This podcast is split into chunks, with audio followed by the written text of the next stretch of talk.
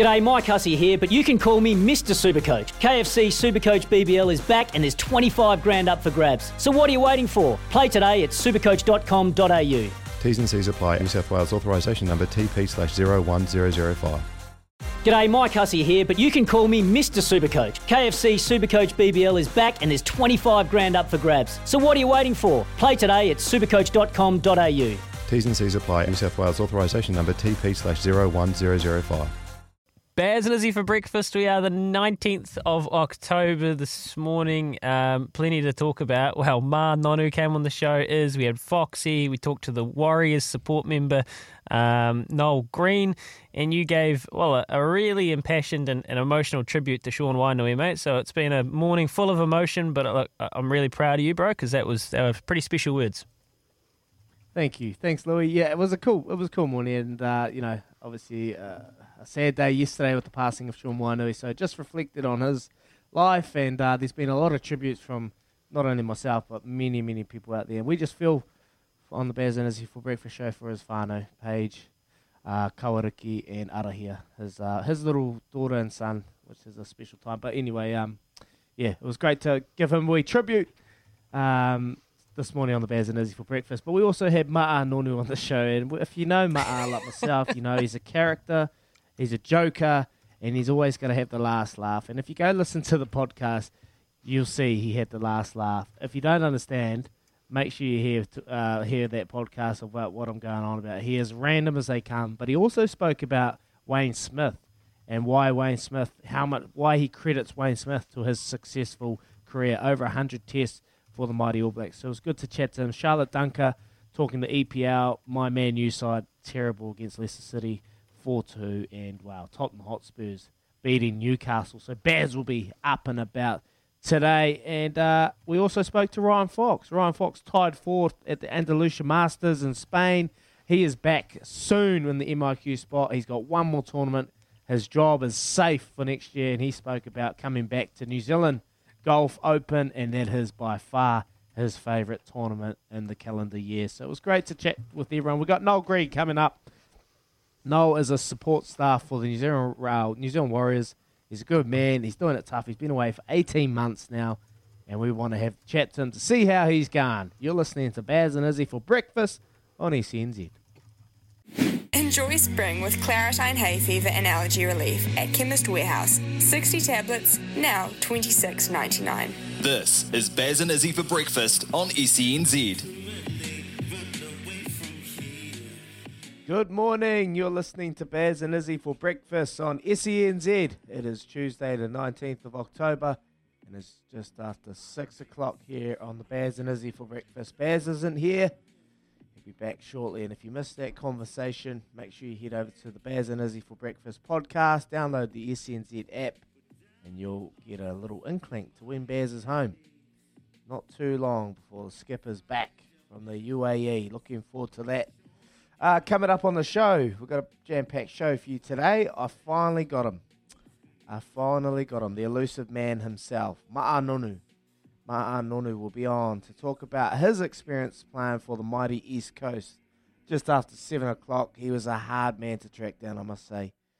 He is one that would always shy away from uh, the media, any sort of media interviews. And I said to him, mate, I'm not the media. Come on, we'll just have a chat. Chew the fat. And uh, he said to me after the game he would. And then yesterday he screened my texts. And then after the show, late in the afternoon, or no, about probably about 11 o'clock, he agreed that he'll come on the show. So Ma'a Nonu joins us just after 7 o'clock. If you've got any questions, make sure you text us in on double eight double three, and uh, we'll get those to Ma'a. Uh, also got Charlotte Dunker. She's out of England. She's going to talk to us about some EPL, English Premier League. Uh, not a not an ideal start for the richest club in the world, Newcastle. They went through it down 3 2 to Baz's uh, Tottenham Hotspurs. So chat to about that. My Leicester, uh, Leicester City beating Man U 4 2. So giving Man U a hiding. Cristiano Ronaldo. Uh, I thought one man would be able to change their fortune, but it's not the way. It's a it's a it's a team game, not an individual game. There you go. Looking forward to chatting to Charlotte Dunker about the latest EPL results and how it's tracking over in England. And then just after 8 o'clock for our McCafe coffee catch up, we chat to Ryan Fox. Ryan Fox joins us to talk about his latest result, tied fourth at the Andalusia Masters in Spain, and he has one more event before he's home, before the season ends, and uh, he's going really, really well over there. Foxy, good to see him get a solid result uh, at the end of that tournament. Tied fourth, Matt Fitzpatrick winning that by three shots, I think it was. But anyway, I'm watching the cricket, New Zealand versus Australia. It's a warm-up game, and well, Aussie were tracking really well. They were, they were trotting along quite nicely. Now they're under the pump, chasing 159 to win. They're 115 for six. 115 for six. It's a warm up game. Mitchell Starc's just come in and he's got his helmet on because I'm sure he would have been bowling a few rippers at the at the lads, so he'll be getting a few of his own. But we'll keep you updated with that warm up game throughout the morning. They're tracking really nicely, the Black Caps. And well, later on the show, we often talk about athletes being stuck abroad and the struggles they and families endure. This time we go to the other side of it support staff. Noel Green is part of the support staff for the Warriors, and he has been stuck in Australia for 18 months now. He joins us to chat about what they've been up to and the challenges they face. So, looking forward to chatting to Noel Green about that. Yeah, we always talk about athletes and, and the struggles that they've had to endure, but it, without the support staff and the, and the things that they do behind the scenes, they don't get a lot of the accolades that they deserve. They are a big uh, part to why teams are able to function, and uh, that yeah, be good to chat to Noel Green about that and see how he's getting along at the Warriors. So yeah, it's um got a good day for you. Good day for you. It's uh yeah, it was a tough day yesterday. Obviously, I'll I'll be honest, it was a tough day. It's it's a, it's, a, it's a tough morning. I'll, I'll do my best to get up and get through it. And um, but yeah, just just been a tough day for the sporting world around the, especially in the rugby world, and got to spend a bit of time with uh, Sean Sean Wainui throughout my career, and yeah, pr- pretty pretty tough news to wake up. But we'll we'll track on today, and we'll we'll bring some smiles and some laughters. We'll share some memories of, of the good man Sean Wainui throughout the morning, and uh, we'll bring you some good interviews with some with some outstanding people. Ma'a Nonu, looking forward to chatting to him. Foxy, Charlotte Dunker, and Noel Green out of the Warriors. We've got a good show, but before then, we'll head over to Auckland in the studio. Good morning, team. Morning is. Hey, Izzy. Morning is, bro. Hey, um, yeah, look, you, you can't really hide from it this morning. We're all feeling a little bit down, mate. So, um, thoughts and prayers to the whole wine, Wainui whānau. I mean, just a, a really kind of a, a tragic thing that happens when someone is, you know, around about your age who's got so much life to live, just, you know, Tragic, yeah. so, so you're not the only one, mate, and I think that's totally normal. And I'm sure there's people waking up this morning, tuned in. Um, and if you want to, if you want to send a message double eight double three, or you want to give us a call and have a chat about some of Sean's memories, or you just want to say, um, pass on well wishes to his whānau, we'd be more than happy to do that. So you know, send them through double eight double three because, yeah, it's uh, it's totally normal, is it? It's a it's a pretty sad. It was pretty sad news yesterday, and actually, once the shock wears off, I think that's when you really start to feel the kind of that sadness. So that's just it's just how it goes, man. Yeah. It's, it's pretty tough, eh? Yeah, it is. It is. It is. And uh, oh, I just feel for his uh, his his little fat whānau, you know, like um, Hmm. his partner Paige, and got a little beautiful boy. And if you if you look at his um, if you follow him on Instagram, man, he's got some beautiful photos of his whānau and and his kids. He's very funny, and they have so much fun. They got a love love filling family, and uh, yeah, that's the one thing that really hurts. So obviously, when that happened, I, I rang Daisy and I said, "Hey, what are you up to?" And uh, she, I said, "I'll go get the kids and, and bring them home and drive safely and come home." So yeah, just just one thing, yeah. You just never know when it's um when your time's up or or it just happen like that. So don't be stubborn and don't if you want to say something, you have something to say, just say it because you never know when it's over. So yeah, mate, it's um one of those one of those terrible things, but we'll we'll celebrate it. We'll we'll, we'll look at the s- the bright side, mate. He was a funny man. He was such a funny man, and he was so passionate about Māori culture and. Mate, he had the biggest pukana I've ever seen. Yeah. Uh, you know, like he he just had that mana and that presence about him, and um, he was a real hoary. I'll say it, bro. He's a real hoary. and uh, the funniest thing is he's from Gizzy. He's from Gizzy area, and my wife's from Gizzy. And um, you know, he goes up there, rides horses, bareback, you know, and all that. And I said to him, I was like winding him up. I said, "Bro, I'm a coastie, mate. I'm a coastie. My wife's from there, so I'm like automatic coastie, you know." And he was laughing at me, going, "Mate, you haven't ridden a horse bareback in your life, you know, just paying me out and giving me things like that." So he's a funny man. He's a funny man, and uh, yeah, he's going to be shortly missed. But um, yeah, we'll, we'll, we'll touch on. I've got a little something written from about seven twenty that I'm looking forward to, just sharing my little insights and stories and uh, having a wee tribute to the to the good man Sean Wainui. But um, other than that, mate, we- we've got a jam packed show. I, I, I don't know how. Yeah, I, I, I was pretty surprised I got Ma. To honest, I was Yeah. pretty surprised. Mate. He was giving me nothing. He was giving me absolutely nothing. Did you mate. send him a temper beard or something? I don't know. What's the? yeah, that's the thing. That's the thing. I said to Hose, I said to Jose, I said, mate, he said, because he messaged me last week. He was like, oh, on Friday, he's like, bro, do you work Saturday? I'll get Martin, I'll, I'll get Martin to do some media for you. And I said, have you not spoken to him, bro? I've been trying all week since you announced the team, and he doesn't do it. And he goes, he hasn't changed, eh, Nook? And I said, nah, he ain't changed. And he said, he don't do anything for free, bro. So, um, yeah, so got him on. Got him on. Looking forward to that. Looking forward to that. And old Foxy, Foxy to talk some golf. So no, mate, we got a good show. Good show. We- Good gets. And Noel Green, your, your mate over in this at the Warriors support staff. You know, he's been doing it pretty tough. Hasn't been home for eighteen months. Yeah, Nosy. He um look, you're right, it's a great show on Foxy. Um he's Foxy's had a real interesting year eh, with the whole COVID situation, MIQ. And I think his I think his playing, like his actual golf has probably suffered a little bit. So I wonder if there's a connection from him sorting out his immediate future to playing some good golf, and we can ask him about that. And then um, on a Noel Green, who's coming up at eight forty this morning. So he, I play footy with Noel. Him well. He's a real good man, and, and he has pursued his career. He's the head of performance analysis at the Warriors. So he pursued his career Yeah. probably much like myself. We realised we weren't going to be top line athletes. So how do you get as close to sport as possible? Well, he went down the um, performance analysis route. I went down the the broadcasting route, and he's really so he's you know he wants to do whatever he can to be around that top level sport, and so he sacrificed, decided he's you know he's going to go with the Warriors, and he went with the Warriors, and he's come on leaps and bounds. I know he's been loving it, but it is a big sacrifice to make. And um, he said that since he's been over there, he's had so much time on his hands, so he's just been doing the form. So he's got he wants to talk to us about his multi, his big racing multi he's got running, and have a chat to the lads about that, which I said we would love, mate. I'll have a wee look at it. Have a look at it, and I might bloody follow him in. I might follow him in if he's got some good. Has he got, have you, you would you would have seen it? Is it looking alright? I, I have. It is. It looks good. I mean, it's like it's about. It's across two weekends, so it's two legs through, and it's and it's um yeah he's gone deep and he's gone long, and I I don't mind it. So no, he's a he's a good man, mate. So it'll be interesting, as you said, to t- chat to kind of the other side of it. Because like I really don't know what's he been doing in Australia since the NRL season finished, and um, you know then he's, he can talk about the Warriors and where they're heading and where they need to improve on. And um, Charlotte Dunker, she's out of the UK talking about Manchester United, mate. But so those are our guests. But today it's a big day for you personally. You're getting your cast offers. Oh, I know, mate.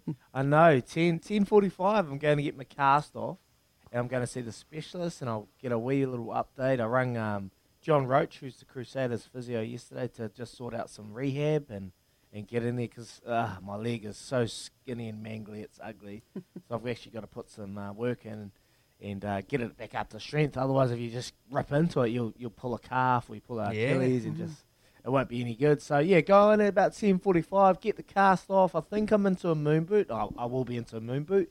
So it's not all smooth sailing, but the best thing about that is I can I can have a shower, you know, like without having to put a plastic bag on your leg, or I can just do uh, simple. Th- I can actually walk around, and my daughter's she's so happy. She's like, "Daddy, Daddy, you're gonna have two legs now." And I said, "Yeah, yeah." And she goes, "Oh, yeah, you can give me a uppy do now. You can give me a uppy do."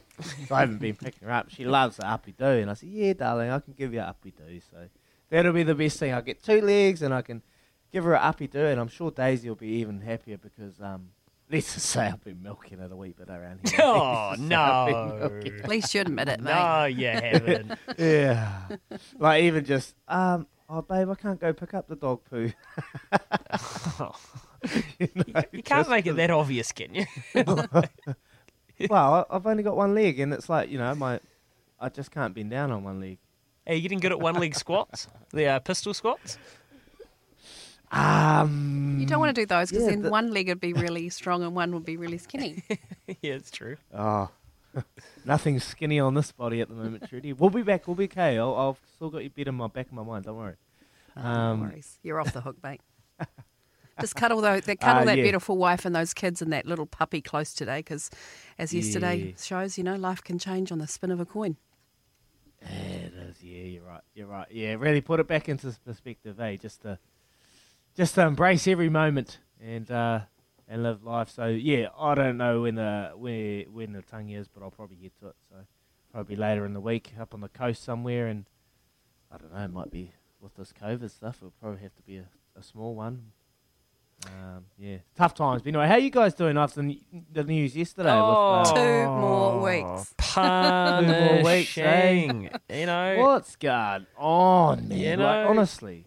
Oh, great question. Great question. Can we just have a little bit of certainty or clarity? Like, I just don't even know. Like, it's not even that I'm mad. Detail, eh? It's like it's not even necessarily that, like I'm mad about having to stay. Like it's probably a good thing, all right. You know, like give more. It probably is a good thing, right? People let's keep It's better than level four. yeah, you know, and people go get vaccinated while we still have some restrictions. It probably is a good thing, but I just wouldn't know. I don't understand anything. The funniest part was your partner Shannon doing a little news cross last night, and she's like, at the end of her little article, she's like, levels, levels, steps, traffic lights. Where do, and she did this little shrug, and we none of us know where we stand. It's like we just don't know what the go is. yeah, we're all, we're all Traffic lights. Man, that's like kindergarten, isn't it? is that a lollipop Oh, or an ice ice block? Traffic lights. It's look, called uh, Cobb and It's, Co. it's Cobb and Co. Mocktail, Yeah. crazy, mocktail. Mocktail, that's right. With the yeah, that's right. The Cobb and Co mocktail. That's what it is. Hey, do you reckon they let South Island just go? You reckon? What do you reckon? I should. I reckon. We I should haven't have had a case in a year, so. I know, mate. But then the irony would be they'll let you go, and then somehow some dirty bugger will slip through the cracks, and then you'll be, and then it'll be carnage, and then we'll be the, everyone. Hello, gone. Are you calling Aucklanders dirty buggers? no, Auckland is filthy. Well, let's be honest. let's be honest. Like, obviously, there's level two, but like you know, like it's, it's not real monitored down here. You know what I mean? Like, so you don't reckon you guys are being holding to your what's the limit size? well, like I reckon, size? I reckon we are. Like the, the the hospitality areas are, the people are, but like Yeah. we're not real over the top with social distancing. Let's let's be honest. Like people are mingling and not in not in big like you know yeah, um, Oh, big yeah. numbers, but they still are. Um, but yeah, it's just yeah, it's crazy. Like I feel feel for a lot of people out there that are doing it especially Aucklanders, knowing you got another two weeks, not not like three days. We'll reassess. Two weeks, okay. but it'll be two weeks, and then it'll be Then the steps, Very then the levels, and then the traffic lights. the and we're traffic. screwed. So it's like it'll be Christmas before anyone knows which Right. way's up. See you next year. Yeah, no, li- literally, it'll be Christmas before anyone knows which way is up and which way is down, mate. It's it's farcical. And do you know what the worst? Oh, well, no, it's not the worst thing. I shouldn't be so dramatic, should I, Joe? Um, one of the most terrible things. Again, probably a bit dramatic, but we're we come we cut the last day of this level three lockdown is Melbourne Cup Day, so we can't even like Ah. Yeah, as it, tweet, as it stands, I can't even watch the Melbourne Cup with more than one of my mates at a picnic in a Just have a picnic with everybody wearing fascinators and bow ties. park. Uh, you know, technically, we can't be. I can only have one friend around me, one extra bubble. Which so we're missing the cock. So the Caulfield Cup and Everest in the week, and I had to watch it in the Rose Gardens with ma- one mate drinking um, pink gin. Then I got got the Cox plate the invitation this weekend. I'll probably just be at home, just depending on the weather. And then the, the Melbourne Cup, just take, take, take. You Think know? of the money you're saving. Oh, Yeah, not, mate. I'm not No, you're not saving it on the punt. Oh yeah, that's right. you guys. Might save on the couple of schooners, but that's about it. Um, oh, I feel for you, mate. I feel for you. I feel for you. I, I think. what do you reckon? Cup day's gone now. Uh, crowds. here. Well, yeah. Well, they'll ha- well, you can. Ha- no, I think what they can do, and I don't know, but since it's the like at Addington and Riccarton, they can probably split groups into. So they might be able to get a thousand people on course or fifteen hundred people on course or something.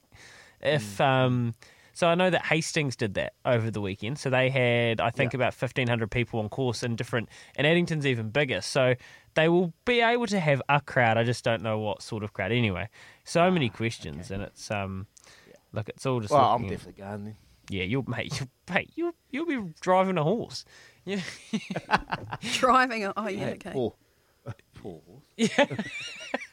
poor horse's leg. Might Um, Now, lame after that race. So look, it's all just a bit up. It's all a bit upside down at the moment. But as you pointed out, and very mindful of it, it's um look, you just be grateful for what you got. So yeah, we're in lockdown, but you know we still got a family and and all of that good stuff. Twenty two from nine balls is what Australia needs. Tim Southee's bowling to Agar. And um, yeah, it's coming down to it, but it looks like with Agar on 17, Starc on 5, the Black Caps should be able to hold them out. And Namibia are playing Sri Lanka in their qualifying game, and Namibia are up last time I looked as well. Traffic lights question mark will be a bleep up. Lol from Craig. yeah, couldn't. Have, yeah, well done, Craig. You you bang on the money as usually are at this time of morning. Anyway, we're gonna get off because on the other side, Izzy, uh, Ricardo had an interest, interesting conversation on his show last night about our skipper Baz. Could he be the next coach of Australia? Let's investigate after this. yeah, you heard that right. Double eight double three if you want to get in touch. The Kennards Hire phone lines 0800 150 811. We're here with the Chemist Warehouse. Great savings every day. Yeah, Baz and Izzy for breakfast, 26 minutes past 6 o'clock this morning. And uh, Izzy, hey, look, yesterday, last night, there was an interesting conversation had on Ricardo's show, Extra Time, which I thought we needed to bring to back into the breakfast hours. And I wanted to get your take on. They were talking about Stephen Fleming, him, Ricardo, and his Australian correspondent Pete Fairbairn were talking about uh, Stephen Fleming and Baz and how the job they'd done with cricket overseas coaching. And Ricardo asked, "Do you think Flem would be a option as an Australian coach one day? Do you think that that would fly with the Aussies because he's obviously a great man manager? They need a, they don't have an obvious person coming up post Justin Langer. Do you think Flem would do it?" And this is what Pete came back with, which I really want to get your take on, mate.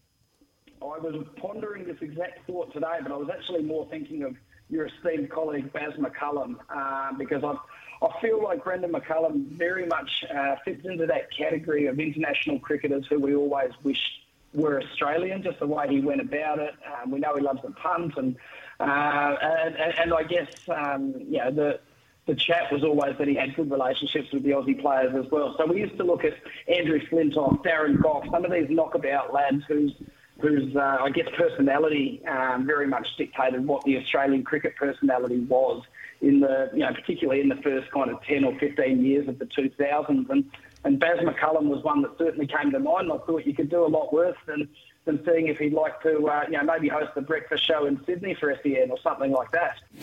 He's in, Um, um, uh, stop right there, mate. He's on the Baz at Izzy for breakfast. He ain't going to Sydney, mate. Uh, I was actually thinking about it really long and hard until he dropped that bomb in there. he dropped that bomb in there. Sad and then he said that, nah. Look, um, you put that aside. Uh, look, like f- from a, you know, a sporting fan and, and you kind of, you know, like the, the relationship we have with Australia, I'd be like, no way. I don't want to see that. That would be the worst thing to ever happen. We don't want to lose him to New Zealand uh, cricketing, um, you know, support, or, you know, give him, let, let- we don't want to lose him to New Zealand cricket. That's what I'm kind of trying to say. Um, but then you look on the other side and, and you get an understanding of what he's been able to do and, and, and having a relationship with him and, and getting an understanding of what he's about. I just think wherever he goes, whether it is Australia, he's going to do well. He's going to do well and he's going to be able to turn sides around. Um, yeah, I don't. I don't want to lose, lose him to New Zealand. he, to be honest, he wouldn't. He so wouldn't. nah, nah, I, I he can't. He wouldn't. do it. He wouldn't do Nah. it. There's no way. Nah, But it's yeah, no interesting But then thought- I thought, then I thought, then I thought maybe Robbie Deans wouldn't go coach Australia Ah, coaching the. Crusaders for many, many years.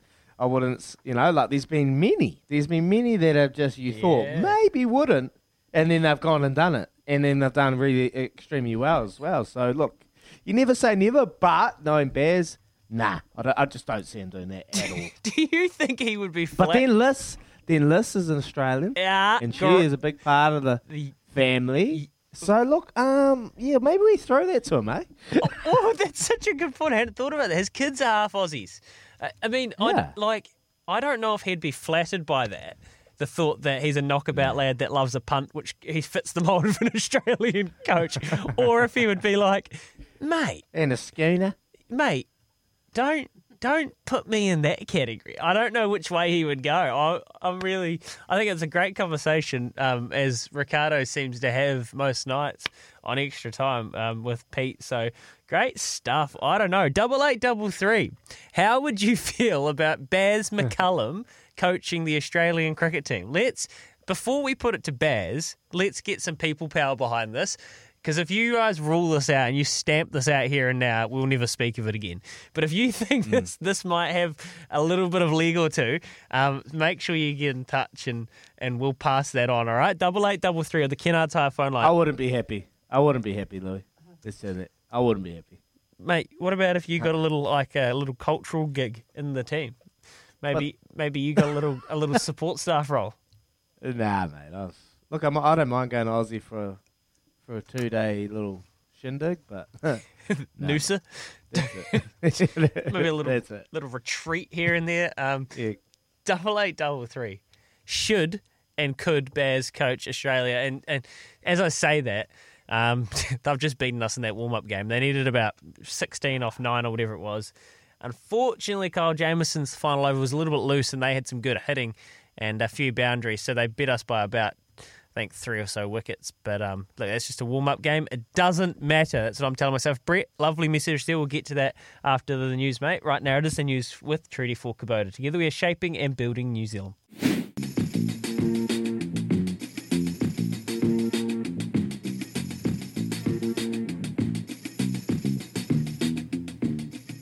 Twenty-seven minutes away from seven o'clock. Baz and Izzy for breakfast. Baz, well, how would you explain it? Is he? He's um, having a bit of R and R at the moment after a long and arduous IPL campaign. Him and Flemo are parked up in Dubai somewhere, dining out on the New Zealand cricket ticket. that Flem's picking up, doing a bit of mentorship with them, and then they're going to go play some golf, eat a few lamb shanks, and hang out. So that's probably the best way to describe it, isn't it? yeah, yeah. He's having some R and R with his Cuban cigar, and he's just playing a few fairways with the Flemo. But they had a wee bet, so whoever won the IPL final has to shout the next four days. So Flem obviously won, and he's got full pockets right now. So he had to shout. And like I said in the intro, if you missed anything, make sure you head over to the Baz and Izzy podcast on the SENZ app and you'll hear all that interview. And you'll hear Dan Carter's interview too. He threw me right under the bus. How good. But um, no, they'll be having a lot of fun, mate. They'll be having a lot of fun over there. Didn't he? Well, I watched that back last night, and I just thought it actually was it was premeditated, eh? From DC, he knew he came with it. he came with it up his sleeve, like waiting for it to, to drop in. So he'd obviously thought about how I can throw Daggy right, right under that bus, and then he. I think he really enjoyed it. I think he really enjoyed making you squirm, which is the other thing. Yeah. Yeah, because I'm used to, I'm the one giving it out, mate. I'm the one getting in there, and, you know, that's why they call me Dagger, because I put the dagger in straight away and I give them nothing. Then they can't come back, because I just end the conversation, end the argument with just one dagger. That's how the nickname Dagger come out, mate. They go, I just go straight for the heart. Straight for the heart, bring the, just end the, end the argument right then and there. And they're like, mate, you're a dagger? And I'm like, yeah, that's it, done. That's good to know.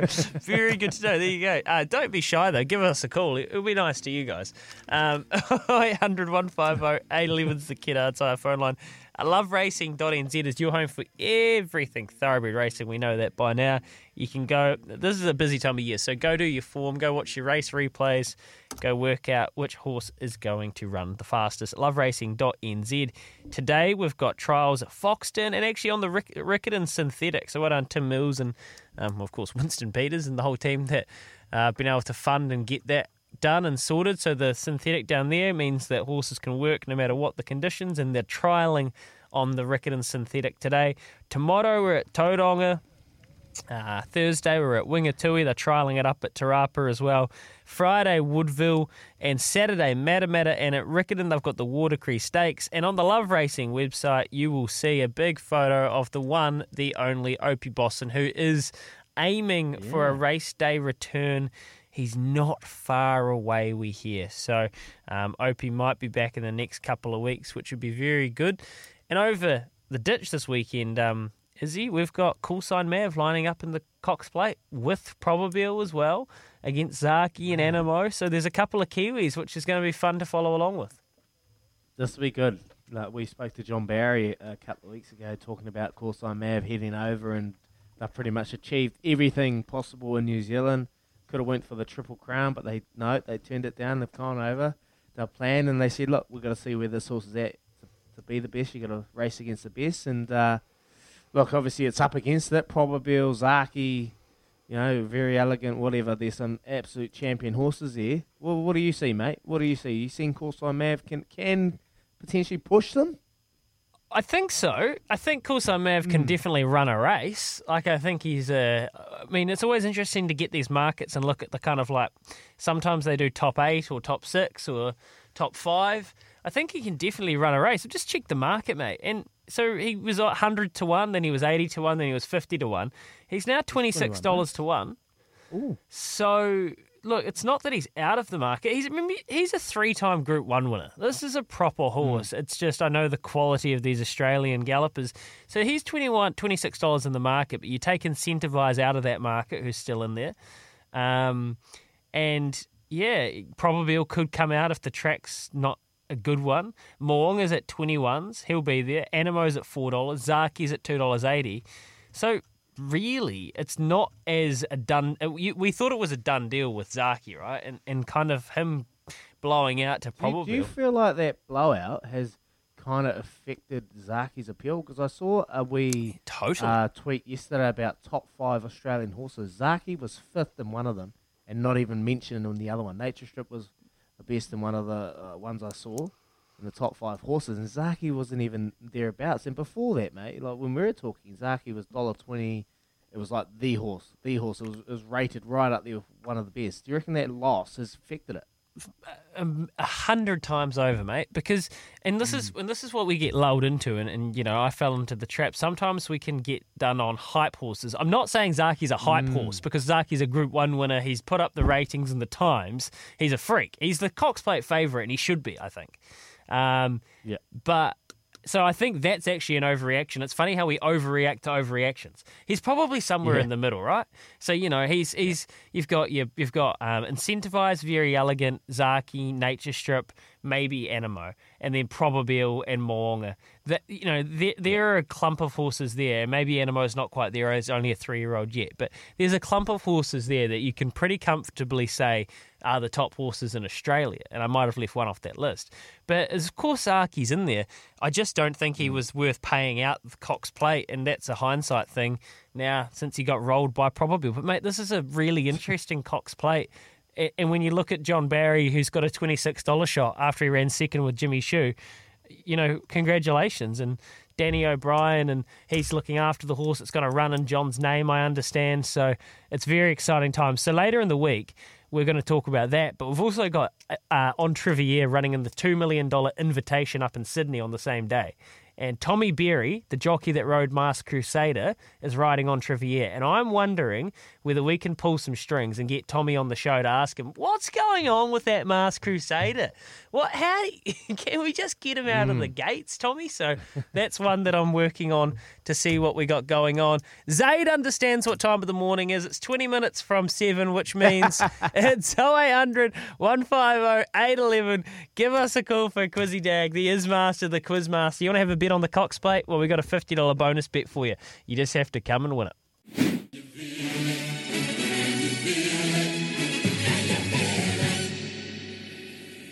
It's Quizzy Dag with Ashley and Martin. Regrow your hair. Search Ashley and Martin today. You know what time it is, it's Quizzy Dag. A quiz that keeps on giving like I skip a skipper bass. Louis, Trudy, Kez, and Joe not wants to brag. But good luck to our quizzies, cause this ain't in the bag. 0800 150 811 now. Give it a go.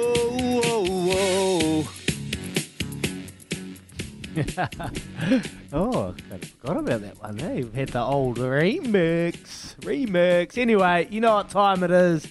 It's time for the Quizzy Dag and Zaid. Well, he jumped in nice and early. He knew what time it is. He even called up before we announced it. So he's first up. Good morning, Zaid. Good morning. Oh, you're very, very good at this, mate. I've got a lot of confidence in you today. Here we go. Question number one. Which NRL coach had to warn the Redcliffe Dolphins over poaching their players? Uh, Wayne Bennett. No. Sorry, Zaid. Oh. Sorry, Zaid. Good luck next time, bro. Richie, good morning. Morning, Izzy. Morning, brother. Which NRL coach had to warn the Redcliffe Dolphins over poaching their players? Craig Bellamy. Craig Bellamy was Craig. A lot of talks about some stars being poached there. The Wellington Phoenix have just signed 20 year old midfielder Luca Prusso. Prusho, I should say. Which fellow A League team did he play for? Okay, Brisbane Roar. Brisbane Roar. No, wasn't Brisbane Richie. Sorry, mate. Have a good day, brother. Morning, Alan. Good morning, Izzy. early, could- early for me, I think. Oh no, Um, it's not, Alan. Every time I, you answer, you, you have a wee giggle like you have no idea, and I feel like you got this one, mate. You got this one. The Wellington Phoenix have just signed 20-year-old midfielder Luca Prusho. Which fellow A-League team did he play for? um, Sydney City. No. No, sorry, Alan. Bugger, Alan. See you tomorrow, brother. Craig, good morning, Craig. Good morning, Izzy. How are you? Oh, I'm good, mate. How are you, brother? Good, mate. Uh, Newcastle Jets. Yep. Yeah. Newcastle Jets. There we go. Banged it home. Question number three. Which Auckland Auckland raised tennis player won his maiden Masters 1000 final yesterday? Oh, golly gosh. I've got no idea, mate. Red like me. Oh, sorry. sorry, Craig. Tim. Good morning, Tim. Yo. Morning, mate. Hey, mate. Which Norrie. Auckland raised tennis player? Cameron Norrie. Well done. Yeah. Question number four. The Black Ferns will play their 100th test on November the 1st against who? Five, four, three, Uh, two, one. Yeah. What'd you say? France. No, it's not France, Tim. Sorry, buddy. David. Good morning, David. Good morning. Morning, David. Troy, England. It is England. England. Question number five to win the $50, mate. Here we go. What year did the Black Caps first beat Australia in a cricket test? Five, four, three, two. 83? No, no, it wasn't 83. Sorry, bud. Thanks, David. Have a good day, mate. Brenton. Hey, brother. Hey, brother. Here we go, Brenton. How are you, man? Yep. What year? What year did the Black Caps first beat Australia in a cricket test? Um, I'm going to go 1986. No, no, it's not 86. Sorry, Brenton. Simon. Good morning, Simon. Morning. Morning, Simon. What Um, year did the Black it? What Caps first? What year did the Black Caps first beat Australia in a cricket test? Um, I'll go 1974.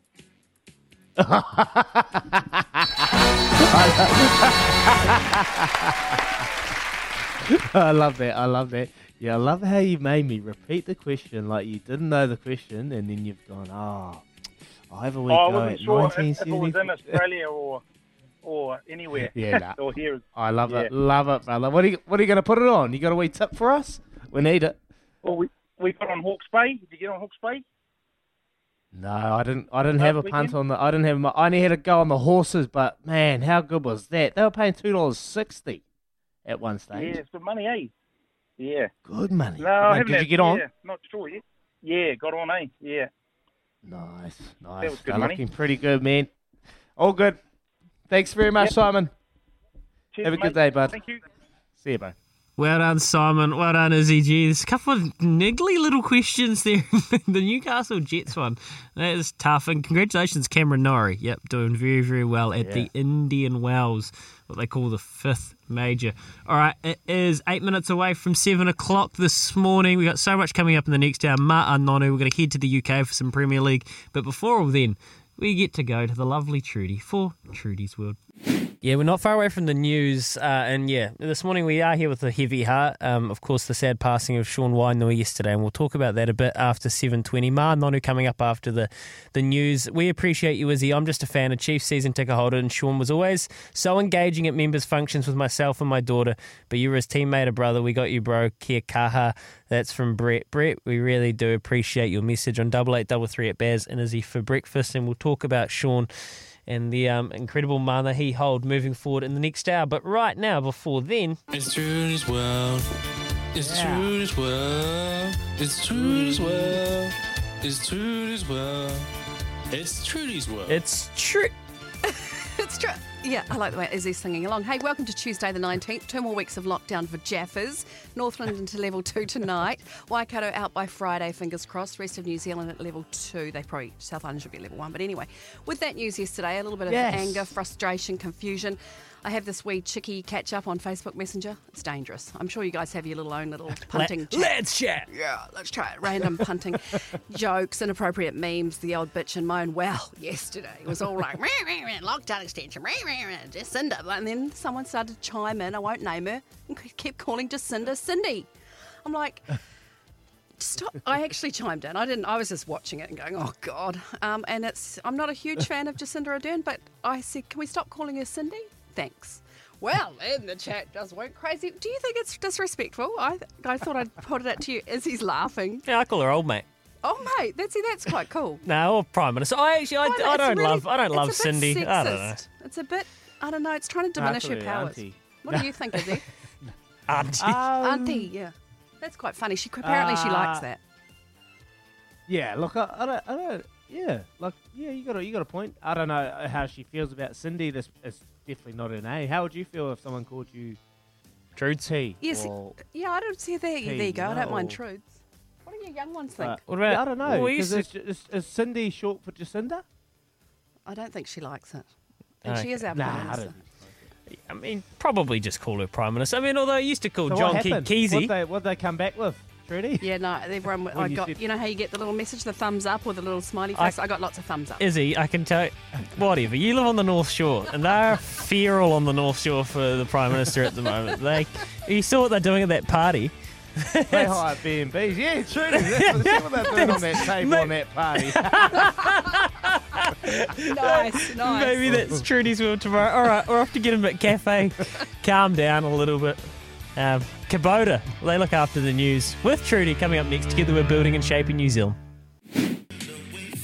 Good morning. You're listening to Baz and Izzy for breakfast on SENZ. It is Tuesday, the 19th of October, just after 7 o'clock here on the Baz and Izzy for breakfast. I've said it many times. Baz, sorry, Baz isn't too far away. He's uh, finished his IPL, just losing to uh, Stephen Fleming's Chennai Super Kings. He's not too far away from getting on a plane, I think. October the 25th, he flies. He'll be here. 26th, he'll be isolating. He'll join us after a couple of days, settling into his nice, lonely, cold room. So looking forward to having Baz home uh, on, on the airways to, to get maybe Damo. Damo will be excited to have Baz back. He messaged in yesterday. He says he misses his three on three basketball expertise. Chat coming up on the show. We got Charlotte Dunker out of England. She's going to talk the English Premier League. Newcastle going down, the new rich, the richest club in the world, actually. Richest club in the world going down to 3 2 to Baz's Tottenham Hotspurs. And Baz's Tottenham Hotspurs are fourth on the Premier League table. They are fifth. They are fifth on the Premier League table, and they are just one in front of Manchester United. And Man, you they went down against Leicester City 4 2. Don't get me started. Anyway, after 8 o'clock, we're going to talk to uh, Ryan Fox, tied fourth at the Andalusia Masters in Spain. He has one more event left on the cards before he comes home with his uh, family and gets into MIQ. So looking forward to chatting to that. And then later on, we've got Noel Green. He is a support staff member of the Warriors. He's been overseas for 18 months, hasn't been home. The struggles, the challenges that they have faced. So looking forward to chatting to Noel Green about that. About that. So, but yeah, coming up on the show, Ma'a Nonu, the one and only Ma'a Nonu, One and only Ma'a Nonu, who is a hard man to track down, hard man to get to do anything. I was hounding him, hounding him for days and days. And then he messaged me yesterday, late morning, and he said, I'll do it for you, my brother. I'll do it for you, my brother. He doesn't do many things on the interview front, but he's come along and he's helped me out big time. And I really, really appreciate my bro. He's a test centurion, one of the most dominant second five eights to ever play the game. And now he's a Heartland Championship game winner. One game, one win for East Coast. The GOAT on the horse. Ma'a Nonu is with us on the line. Good morning, Ma'a. Morning, Bart. How are you? I'm good, Skux. I'm good. How you doing, bruh? Yeah, not too bad. Hey, hey. Good, man. You're going to give me better than two word answers, aren't you? I know your games. I've been there in interviews with you. You really open up. right here. How's the body after you 20 have, minutes? Uh, you How's you the got to ask a, a, a good question. All right, Skux, here we go. 20 minutes. You played 20 minutes in that last game. How's the body after Yeah. that little run around? And how was the experience when you were playing in the East Coast? What was it like for you, bud? yeah, no, body is good. Um, I didn't do much. I mean, the boys uh, started up for the game, and I thought they played outstanding in the first half, and then carried on in the second half. So I think me, Hosea, and uh, Fafa went on last 20, and uh, no, it was a good experience. First time we played up in Ruatoria. I experienced uh, passionate people up there, but man, it's a it's probably one of the best places I've ever played. Yeah, it looked good. It looked good. I was, I was watching it on uh, the East Coast Facebook page and just seeing the crowds and the excitement, the kids, mate. I know you got right amongst it. How did it come about? How did it come about? I know you presented the jerseys to the East Coast squad, and uh, you know you left a wee thing in, in Hosea's voice saying you, you'd be keen to have a run around. But what made you make that decision to go actually put the jersey on and play? I think it was more in terms of helping Hosea, really. Um, You know, he's he's a great mate that I've known for a long time, and I've spent a long time with him in the Hurricanes jersey and in the Lions. I guess he's doing good things up there, and um, you know, they, I, I went and I was grateful enough for him to ask me to present the jerseys. Um, other than that, I didn't know about their um, leading streak, so um, you know, Hosea could play an- another five years, so it came about that you know I had the opportunity to play, but I said he needs to put the boots on as well. So uh, no, it was great to to don the jersey with Hosea as well. And uh, the experience, mate. What were the lads like? Were they were they pretty pumped? And, and did you be able to share some experience with the with the boys? And, and like you spoke about, they they were actually tra- trajecting in, in the right direction. I thought they'd been playing outstanding for most of the season. Like you said, when you come on, you're already winning 43-10. So the squad they've got there, they've got some good depth, some good uh, talent running around on the coast. Yeah, I think man, you got to give it to the Heartland Championship, especially all the players across the board, because um, they they all work, and in terms of um, how they they play, I mean, you know, some some of them do it hard in terms of because they, you know, as Hosea was saying, some of them work on the Saturday and then they they, they turn up uh, to play for their their provinces. So, um, and Tour is not not an easy place to get to, and they're all spread out uh, up there, and, and there's a talked to a few guys, and, and some of them live up at Hicks Bay, which is just right on the East Cape. Um, man, they're just so committed, and uh, uh, they, they turn it on. And I mean, I, I, I'm I was blessed enough to uh, to play with those players, and I mean, they were they were inspiring me in terms of what they give up and um, what they play for. Yeah, nice, bro. Nice. I love that. Love that from you, Skux, mate. Um, what was it like afterwards? What was it like uh, after the final whistle? Whistle, eight eight years since they won a game, mate. Was it pretty uh, pretty exciting in, in the East Coast? Here, were they partying hard? They get right into it. I think it was more uh, a sense of relief because you know the, the they've got the belief, and you know so anything can happen in, in games as well. So they've, they've come up short, and in terms of uh, this season, you know they've had a great start in most of the matches, and um, I think on the weekend, you know they they just put it all together. Uh, after the game, was just something I've never experienced before. Uh, the locals was just so welcoming, and because it was a club day as well, all the clubs will just park up right around the field, and uh, you know all the kids will running onto the field, and then uh, all the kids on the horses as well. So uh, that's an experience I'll I'll never forget. Who who made you get on the horse, bro? That was the best photo of the weekend. The best photo, seeing you on the horse and really embracing it. Who made you get on there? Um, one of the players, um, he's a flanker. He's got dreads as well, Jack. He's uh, man, he, he he was riding the horses before the game into the in, into the park with most of his other, uh, most of the other kids. So I mean, after the game, he's like, mate, jump on. I, I was hesitant at start because um, you know hadn't really jumped on the horse, but um, no, it was great. That's so good, bro. I love it. I love seeing you embrace uh, the coast way, bro, and, and, and enjoying it. Um, but you know, you've obviously played that game. What, what are you up to now? How's the family, and, and what are you getting up to now? You've you've kind of finished. You're slowing down on the playing age, playing ways, and what are you what are you getting up to now, bud? Um, I'm not slowing down. Um, I just don't think uh, really telling you on what I'm doing. Um, no, the family's good. You know, the boys are growing. I, I have three boys, and um, yeah. my oldest is starting college next year. So um, he, had a basketball tournament on the weekend. So um, you know, I, I missed those games entirely. But the younger two are, are growing fast. My my wife Andrea as well. So um, no, we we good, bro. We we I was in France uh, since last October, and I got back home at the end of June. So did the MIQ, but uh, you know, a few, few things on the go, and um, Yeah. you know, still training. And uh, yeah, Nice.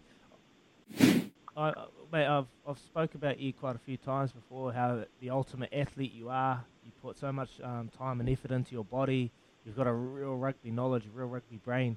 Is that something you're keen to do to, to give back to the next generation? Maybe get into a bit of coaching at high school level, bit of, bit of coaching. I know you've done um, Rongotai up in up in Oriental Rongotai in, in Wellington. Is that something you're keen to do? Bit of coaching?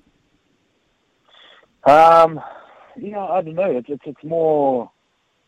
I mean, I've, I've helped out a bit over the years with with, with our local club, and um, you know, there's, there's a sevens program running at the moment with with our club as well, and um, you know, I'm I'm trying to raise the boys with my wife in terms of um, you know their sports as well. But I mean, I, I'd love to um, in the future, but it's it's more about me being ready as a coach. You know, it's I, st- I think I still have to develop as a coach in terms of um, knowing what my purpose is as a coach. I mean, uh, there's a lot of great coaches out there in terms of who who, who I've been coached by. Um, you know, they they had humble beginnings. And there's there has been some players who have been outstanding rugby players, ex All Blacks, but um, you know, had had went down the coaching path yet um, found it tough. So um, you know, it's, it's all about getting everything aligned and uh, trying to develop as a coach. Um, you know, one one person that comes to mind is, is, is Smithy, as you know. So I mean, you know, he, he's he's one coach that we all want to emulate, and um, but you know, along the way, he's he's he's had challenges as well. You know, I, I watched um, there's a Sky documentary on him, and I watched it uh, when I got back from France, which was which is an outstanding piece. And um, you know, Smithy's so humble and uh, so honest that you know I learned a lot from playing, and um, you know, coaching's not easy. That's what I'll say. What, what I, I got asked a question last week about a coach that's inspired me, and I couldn't go past Smithy. Um, just how, you know, just what a rugby brain he was, and someone that you really wanted to do well for and play well for. What, what did you love about Smithy and his coaching abilities, bud? Um, I think, you know, I was grateful enough that Smithy, you know, he put a lot of time uh, into me, and you know, I, I met Smithy a long time ago.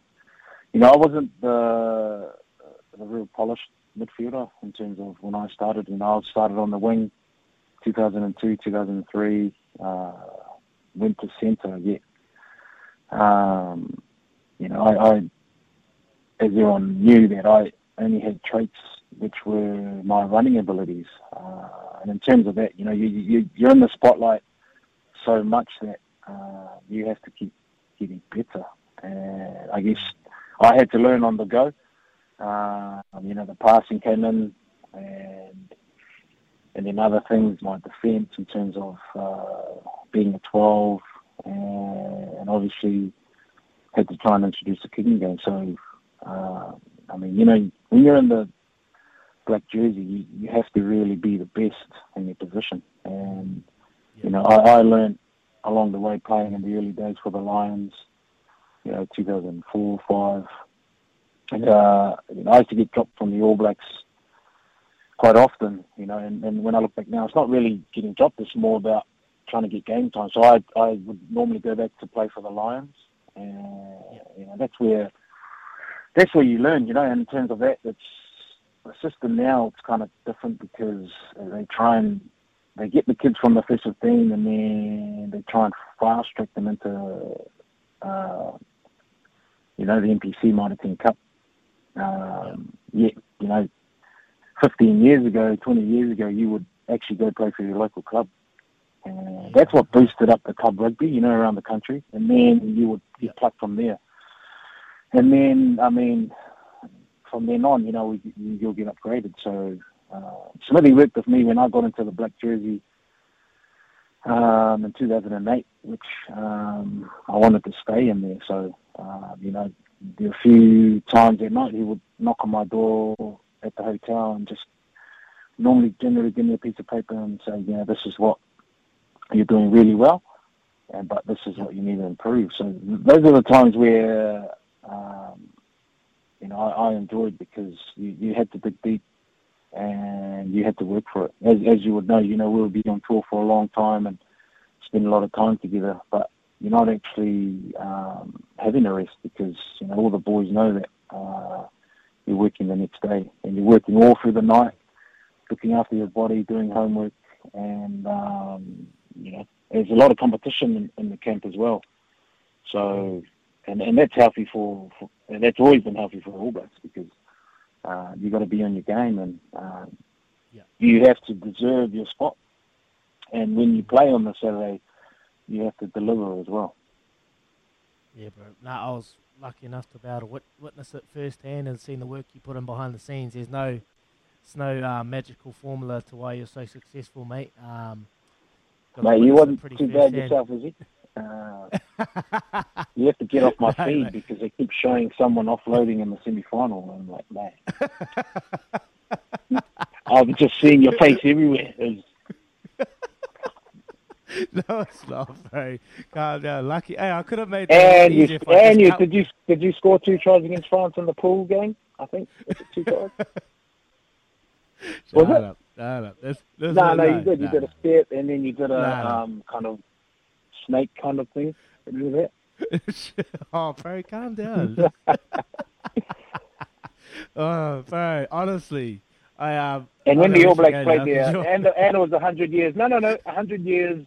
The Springboks and the All Blacks. We've got to give it to both nations, and uh, I think it's been outstanding. Such a rich history. And again, they showed your try at the Westpac Stadium. Was that 2010? was that from the Yeah, 40 was. meter line? Nah, nah, nah. It was only from the 22. It was from the 22, Skux. Hey, um, You are the man. You played South Africa the many times. Hey, you played for. What are your memories from playing South Africa? We'll just touch on it before I let you go. No, I, I had a great memory against South Africa. Those those were the teams. Well, South Africa was the team that um, you know we all wanted to play against because, um, as I said, such a rich history. But you you, you would never know you know what would happen in those games, and uh, amount of respect we had for the Springboks as well. Yeah. Um, just great. Yeah, Nice, Yeah. Skux, bro. Hey, um, I really appreciate your time, man. Um, You're you're a busy fellow. and You know are you are very welcome, Izzy. Yeah, mate. You're, I know I've been hounding you, and I really appreciate. It. Okay, honestly, one you one question, one question for you. One question, Izzy. So that cricket game, when is that? Is that in December or January? You know, the one against um, the Black Caps, is it? Uh, rugby, Rugby team against the Black January. Caps? Yeah, January. January, oh, yeah. 22nd. You keen? No, no, no. I'm just asking. So when do you guys? Where is the game? When do you go down? And are you excited? It's in. Hey, I'm allowed to ask you a question too. Get off my get off my show. Are bro. you excited? Are you excited? Are you excited? No, no, I'm no. very Come on. excited, Skunks. I can't Yeah, wait. when's the date? Because I, I just want to. I just want to watch it. What is what's the date? January twenty second, Mata. January Okay, twenty you're second. I know to, uh, you. okay, what? Are you excited to play? I can't. I can't wait, Mata. That's- I can't wait to don the boot. Well, no uh, one, no one has asked you questions on the show, so I'm sure the fans want to know. Are you excited to play? I'm very excited, Mata. I can't wait. Can't wait. Thank you. I haven't watched many games of you playing cricket, but are you a bowler or all rounder, or you're better? I'm a bowler. I'm a bowler. Get off. Okay. Get off. Oi. Get off. Brady in the team.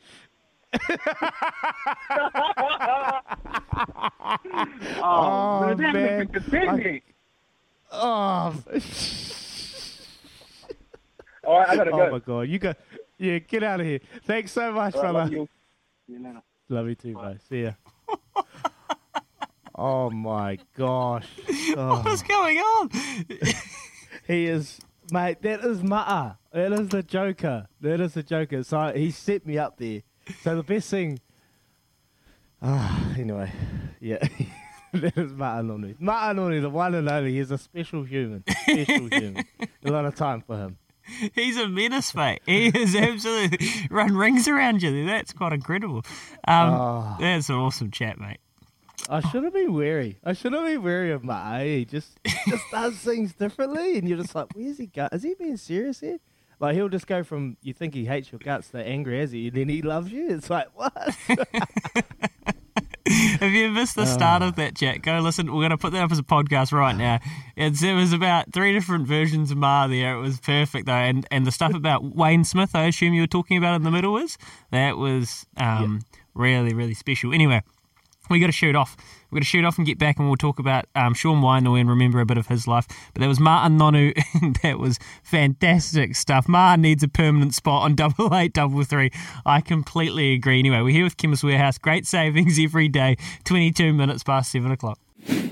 We are 27 minutes past 7 o'clock and Baz and Izzy for breakfast. Um, and yeah, I could not agree with that text more. Ma'a needs a permanent spot. Izzy, I didn't even really know what was happening for half the time there, but it was hilarious. Is it I just. shoulda- I should have known. I should have known. He's messaged me. He's messaged me. He says, "Love you, so giving giving the people what they need. They need a laugh too."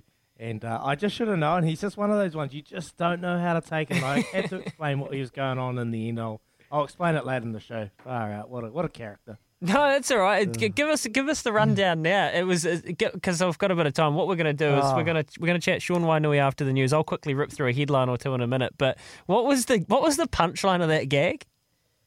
So basically, he's trying to get you to say something like you've already announced you're in the team, and you've already said some things along the line of saying, "Yeah, I'll, you're already you're announcing yourself to be available. You're selected on the side." So he used to do that all the time when we we're playing test matches. He'll talk about the game on Saturday, on a Monday. He'll talk about the game on Saturday, like talking about Aussie was playing Aussie for something, and then you'll say, "Yeah, bro, like honestly, that'll be mean. Eh? Get, like get a get a you know pass from you on the outside and, and an outside break, and then he'll laugh at you, stop there, and he goes, "Oh, already in the team, are you? already in the team." So you pretty much announce yourself. To, so he's just one of those characters. He'll try and catch you out. Everything's a fun game. So like throughout the whole time, he actually tricked me because he was being so serious, and then towards the end, he just brought that on, and it was. Uh, it was funny. He's a, he's a good man. He's a good man. And then, like there was some of that chat was really good, really inspiring. Oh yeah, and um, a great little conversation. But we got a text as well. You got to give a shout out to the to the um, Buller boys as well. And that is right. Shout out to Buller from the west coast. Um, you boys, you know, busted up from Westport and put on the line for your provinces as well. So shout out to to Buller for going to the Ruatoria and uh, providing a, a game there for the lads. So shout out to all Heartland Rugby. Actually, it's getting some good exposure. I love it. Yeah, no, it, is, is Ian, and that's a great text from Graham from Westport. Fair enough, they did bus up. Hey, quickly, a couple of things to follow along with. Paul Coll, our friend Paul Coll, he's eased his way into the third round of the Qatar Classic in Doha, 11 4, 11 3, 11 5 over Rui Soares. And this was Paul's 400th, yes, 400th match on the PSA circuit. So we're talking about veterans. Well, Paul Coll, he's going to notch up 500 before we realise it. And um, he's still going. He's only 29 and he is kicking along just like we know he can. So he's over there in the Doha Classic, and we'll probably the Qatar Classic in Doha, and we'll probably try catch up with him at the end of the week, just seeing how he goes if he continues to progress. And yes, New Zealand have just fallen short in their warm up match against Australia at the T20 World Cup. Um, it was a pretty good innings. They had Black, they they had Kane Williamson playing, Trent Boult, um, uh, Tim Southee, Devon Conway, the whole lot. A lot of their big guns came out to sh- shake off the cobwebs, but they just went down in the last over. That's all right. We'll get them where it counts. Right now, it's half past seven o'clock. Those were, those were a couple of headlines. We're going to do it a little bit differently this morning. We're going to go to Trudy now with the news, and we're going to come back and we're going to talk. Well, Izzy's going to give his um, his thoughts and and uh, share a few memories from his time around Sean Wainui, who tragically passed away yesterday. It's half past seven. News is next with Kubota. Together we are shaping and building New Zealand. Tēnā koutou, kia ora, my name's Sean Wainui. I love doing bombs, I love sweet reggae music, and I play a little bit of rugby. Che. Uh, it's hard to know where to begin. Um, yesterday, when I woke up from a nap, was the last thing I ever expected to hear. Another person known to m- so many, um, gone too soon. Sean Wainui, the Warrior. When I first met Sean, we turned up for pre-season for the Crusaders back in 2016, and I noticed this baby-faced Māori boy with short, straight hair. And when I say baby-faced, that's because he was only 20 years old. I was like, "Who's this fella?" Wasn't too long before I was really impressed. I could tell from the get go that this boy had a big heart and was a true warrior. Fitness testing always leading, work ethic of the greats gone by. He won me over from the start, but it was the field where I grew to love this man. Off the field uh, where I grew to love this man. Softly spoken, a real Māori boy at heart, proud of who he is and where he comes from. Till this day, he is a proud Māori boy from the coast. Always used to argue with him at training because my wife from Gizzy and I, my wife was from Gizzy and I had auto, automatic claim to be a coastie, and he would laugh at me saying, "Nah, my bro, you gotta learn." Or that day in Perth when I went over for injury cover, and we were roomies, and we're jammed out to House of Shem in our rooms. Memories I'll cherish forever. We only shared the field a few times together before you got your calling. Chiefs Mana was on the horizon, and what a move it was for you. Centre at heart, but shifted to the wing because the reality is they needed to find a place for the try scoring machine. Nothing electric, but what he lacked in speed, he made up for heart. Keep referring it to his he had a big ticker. Rugby aside, mate, it was only a small part of your life. You are a brother, you are uncle, you are a husband, and most importantly, you are a father. Seeing the love you had for Paige, Arahia, and your boy Kawaraki made our heart full. They will be hurting so much. They'll have so much mamai. But I know the amount of people and love you have, they won't be alone. Until we meet again, Brother Shawnee. Kua hinga te tahi o nā rangatira o te ao Māori. O te a whatupuro me tangi a te nākei. Heke anga nā roi mata mau e te parata. Ah, Shawnee boy. Haki atu rā koe ke tua o te ara. Hoki atu ke a mātua tūpuna. A chief has fallen in the Māori world. In the rugby world, my heart and soul aches. Tears stream down for you, our brother Shawnee. The curtain has come. A farewell and go back to your ancestors. Back to the birthplace of our people. Kia ora.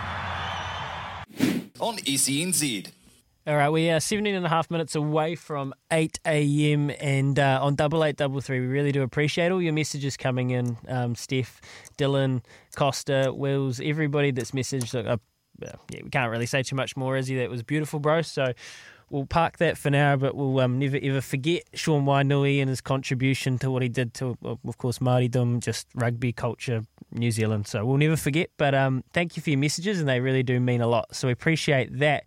But in the meantime, well, sport does continue. And one of those sports that continues will be the Premier League and, and football. So why don't we talk about it a bit about it? Because we do have a game this evening.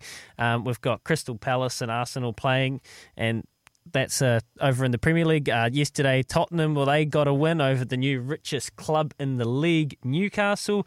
I'm pretty sure Liverpool, wow, United fans might want to hear this, but Liverpool and Mo Salah, they really announced themselves as the powerhouse, in my opinion. Mo Salah, he's got to be right up there anyway. So the Premier League has returned. Um, Arsenal Crystal Palace is coming away in what we would describe as a mid-table battle. But before then, we're going to catch up with Charlotte Duncker, who is the very well-respected Manchester United correspondent for Football News website Goal. Charlotte, how are you doing? Thanks so much for joining us. Your time in the evening. Good, thanks. How are you? Yeah, we're good. We're doing really well. So it's good to have you on to talk some football. Um, we've got a we've got a game this evening, but your specialty and, and what you spend a lot of time doing is focusing on Manchester United. So yeah, that was a tough old watch against Leicester, wasn't it, Charlotte? Yeah, it wasn't the best at all, was it? I think if you everyone that has dissected it has said exactly the same thing that it was just one one of the worst performances you've probably seen under Ole Gunnar Solskjaer. You can kind of understand if they lose because every single t- team probably is going to lose once this season, and if it was just the occasional defensive mistake which we've seen creeping in their game, then you can kind of let it go. But it was just the performance as a, as a whole which was absolutely terrible, which was probably the most concerning thing for them. Yeah, that's right. There's so much to focus on, but the overall performance, I guess, down here in New Zealand, Charlotte, we see headlines and we see Ronaldo and we think, oh, hunky dory at Old Trafford. I know there isn't a lot of United fans down here that will know that's not quite the case, but there is a lot to work through here with this club, right?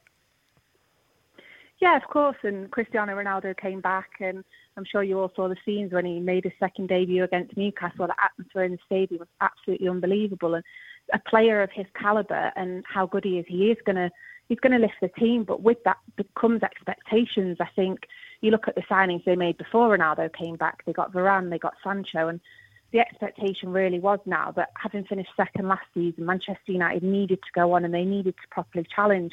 Then comes in Ronaldo, and everyone's saying, "Oh, they can go and win it," but I think at the moment what you're seeing is the problem that having him in the team and him being the focal point, the rest of the team seems to be a bit disjointed. So you saw what happened when he was dropped against Everton. Everyone was saying, why on earth haven't you started him? So Solskjaer's kind of in this difficult situation where he's got these big name players, but at the moment they're not gelling as a team. It's just a team of very good individuals who don't seem to play that well together.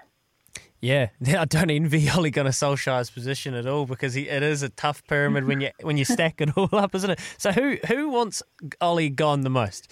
Is it the fans, the media, or the players?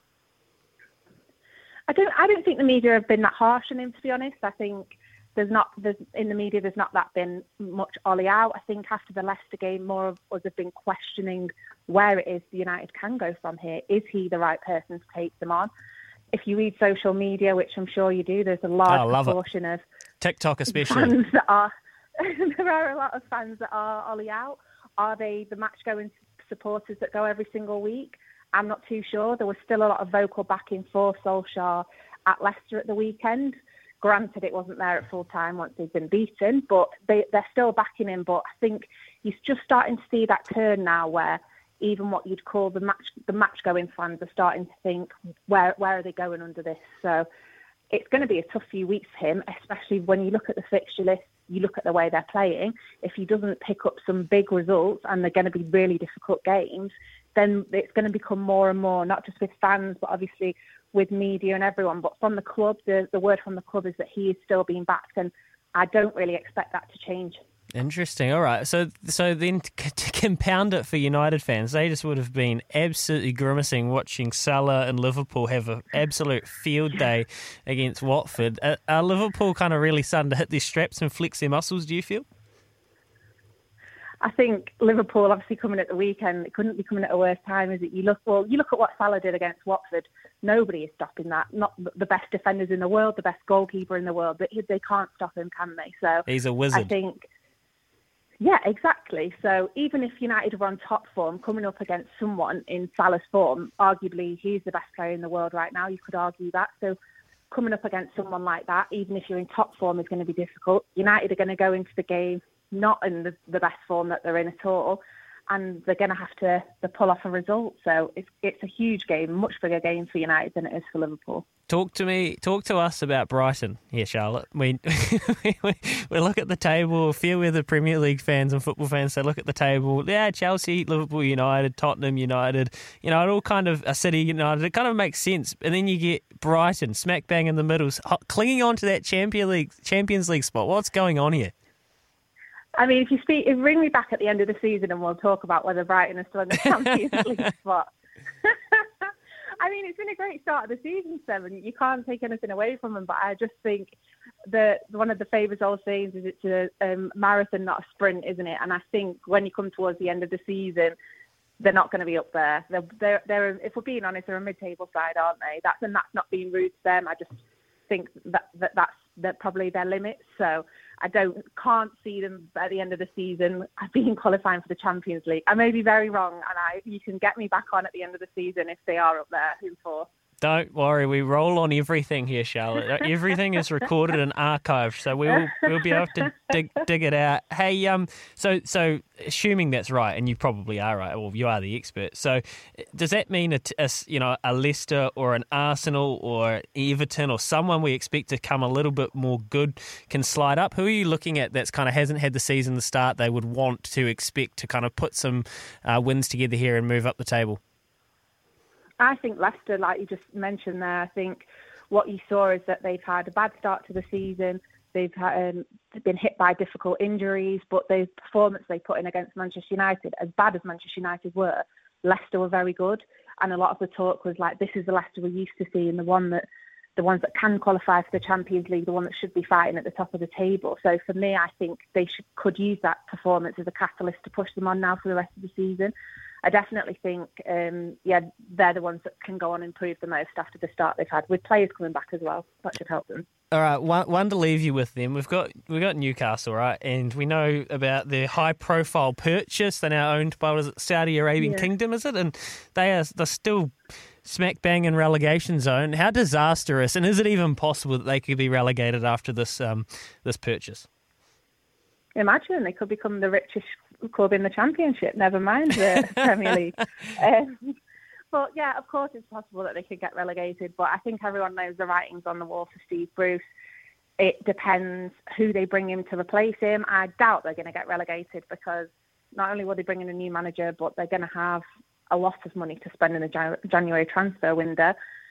If they get the right manager in and they can buy a couple of players, I'm sure that the tide will change up there for them. I don't, I don't think they'll get relegated, but anything is possible just because they've had this massive change of ownership and what we expect to be a big influx of money. That that's not all you need. You need everything to work for you on the pitch. So it'll be interesting to see, but I definitely don't think that the owners have bought it thinking that they would be a championship club, so they'll want them to stay up definitely. No, they like to succeed, don't they? They, well, they like cash at least, yeah. and that kind of comes hand in hand. Charlotte, Dunky, you. You've been fantastic. We'll have to catch up again, regardless whether you're right or wrong. We'll have you back on, do good work for the goal, and, and yeah, we'll get you back at some stage. Have a great evening.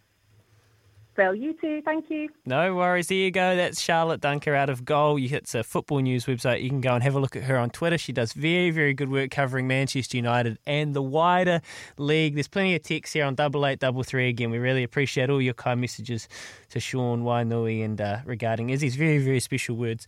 It is eight minutes away from eight o'clock. Of course, you can give us a call on the Kennards Hire phone line 0800 150 811. We'd love to hear from you any stage throughout the morning. Premier League, who's the side that you expect to shoot up? Well, would Brighton be able to hang on? Arsenal and Crystal Palace get away, get on away at about 8 a.m. We'll catch up with Ryan Fox too. Back soon on Baz and Izzy for breakfast. All right, we're coming up to the news at 8 o'clock. After the news at 8, well, we have got a total Kiwi legend on Foxy. Not of the Grant variety, but Ryan. Ryan Fox, he's out there to top five on the European Tour in Spain. Um, he's travelled, he's got another tournament coming up this week, so he's going to tune in. Golf fans, what do you want to know from Ryan Fox? How did he get it right? What's he done? Anything you want to know about your own swing? He's a great man, so he'll be more than happy to answer your questions. My brother Izzy Dag is back. Hey, boy. Sorry, I had the had the mic off. Apologies. Uh, yeah, sorry, I'm back. I'm back. So thanks very much for all your texts coming through. Awesome work. Um, yeah, didn't mean to, to make that a, a wee tearjerker, but we got there in the end, and uh, rest in peace, brother. So um, no, we've got a good show ahead of us, man. We've got a good show. I'm looking forward to chatting to Foxy coming up after the hour and uh, talking to him about his struggles, um, you know, during that European tour, and just like you said earlier on the show, once he figured out he's got an MIQ spot, he's got his family there, feels like he's just a big weight off his shoulders. So Mm. looking forward to chatting to, to Foxy. Tied fourth, only a couple of shots off off the lead, and it was a tough course. You know, six under wins the competition after four rounds.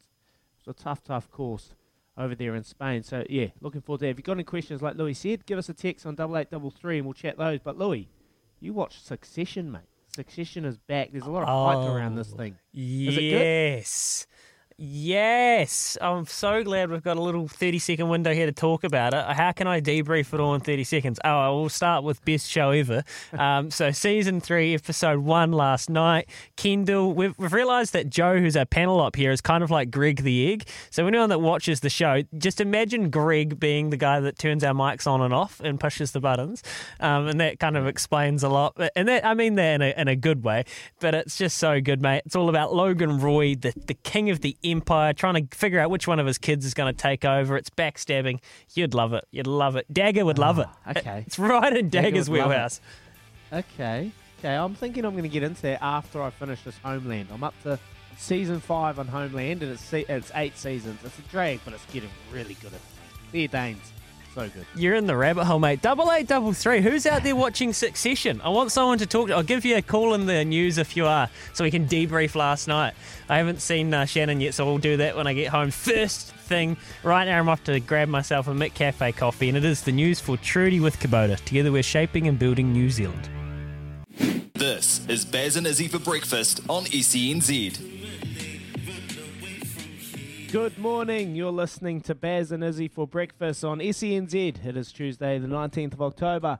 It's just after 8 o'clock here on the Baz and Izzy for breakfast. We've had a good two hours so far. Some good guests, some good conversation, some good texts coming in. Make sure you keep those texts flowing throughout the morning. Double eight, double three. We got Ryan Fox coming up on the show.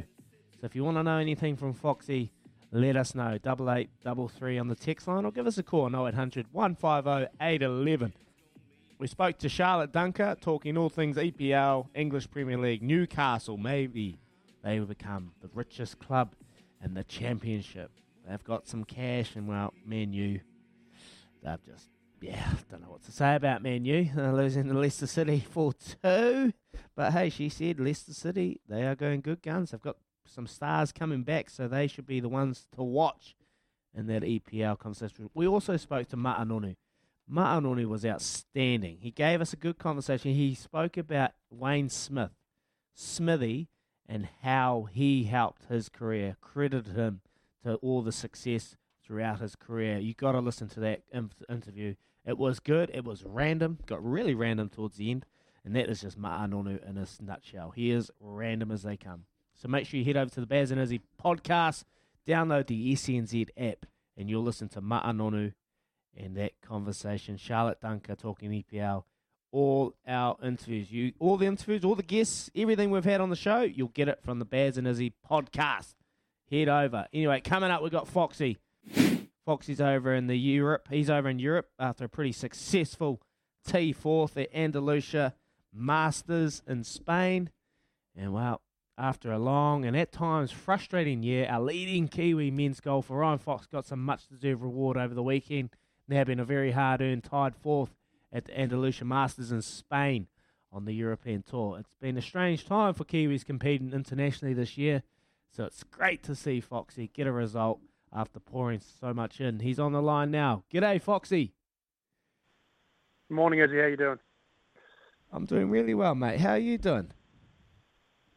Oh, I can't complain. I'm uh, standing on a balcony overlooking the water in Mallorca at the moment, so life could be worse.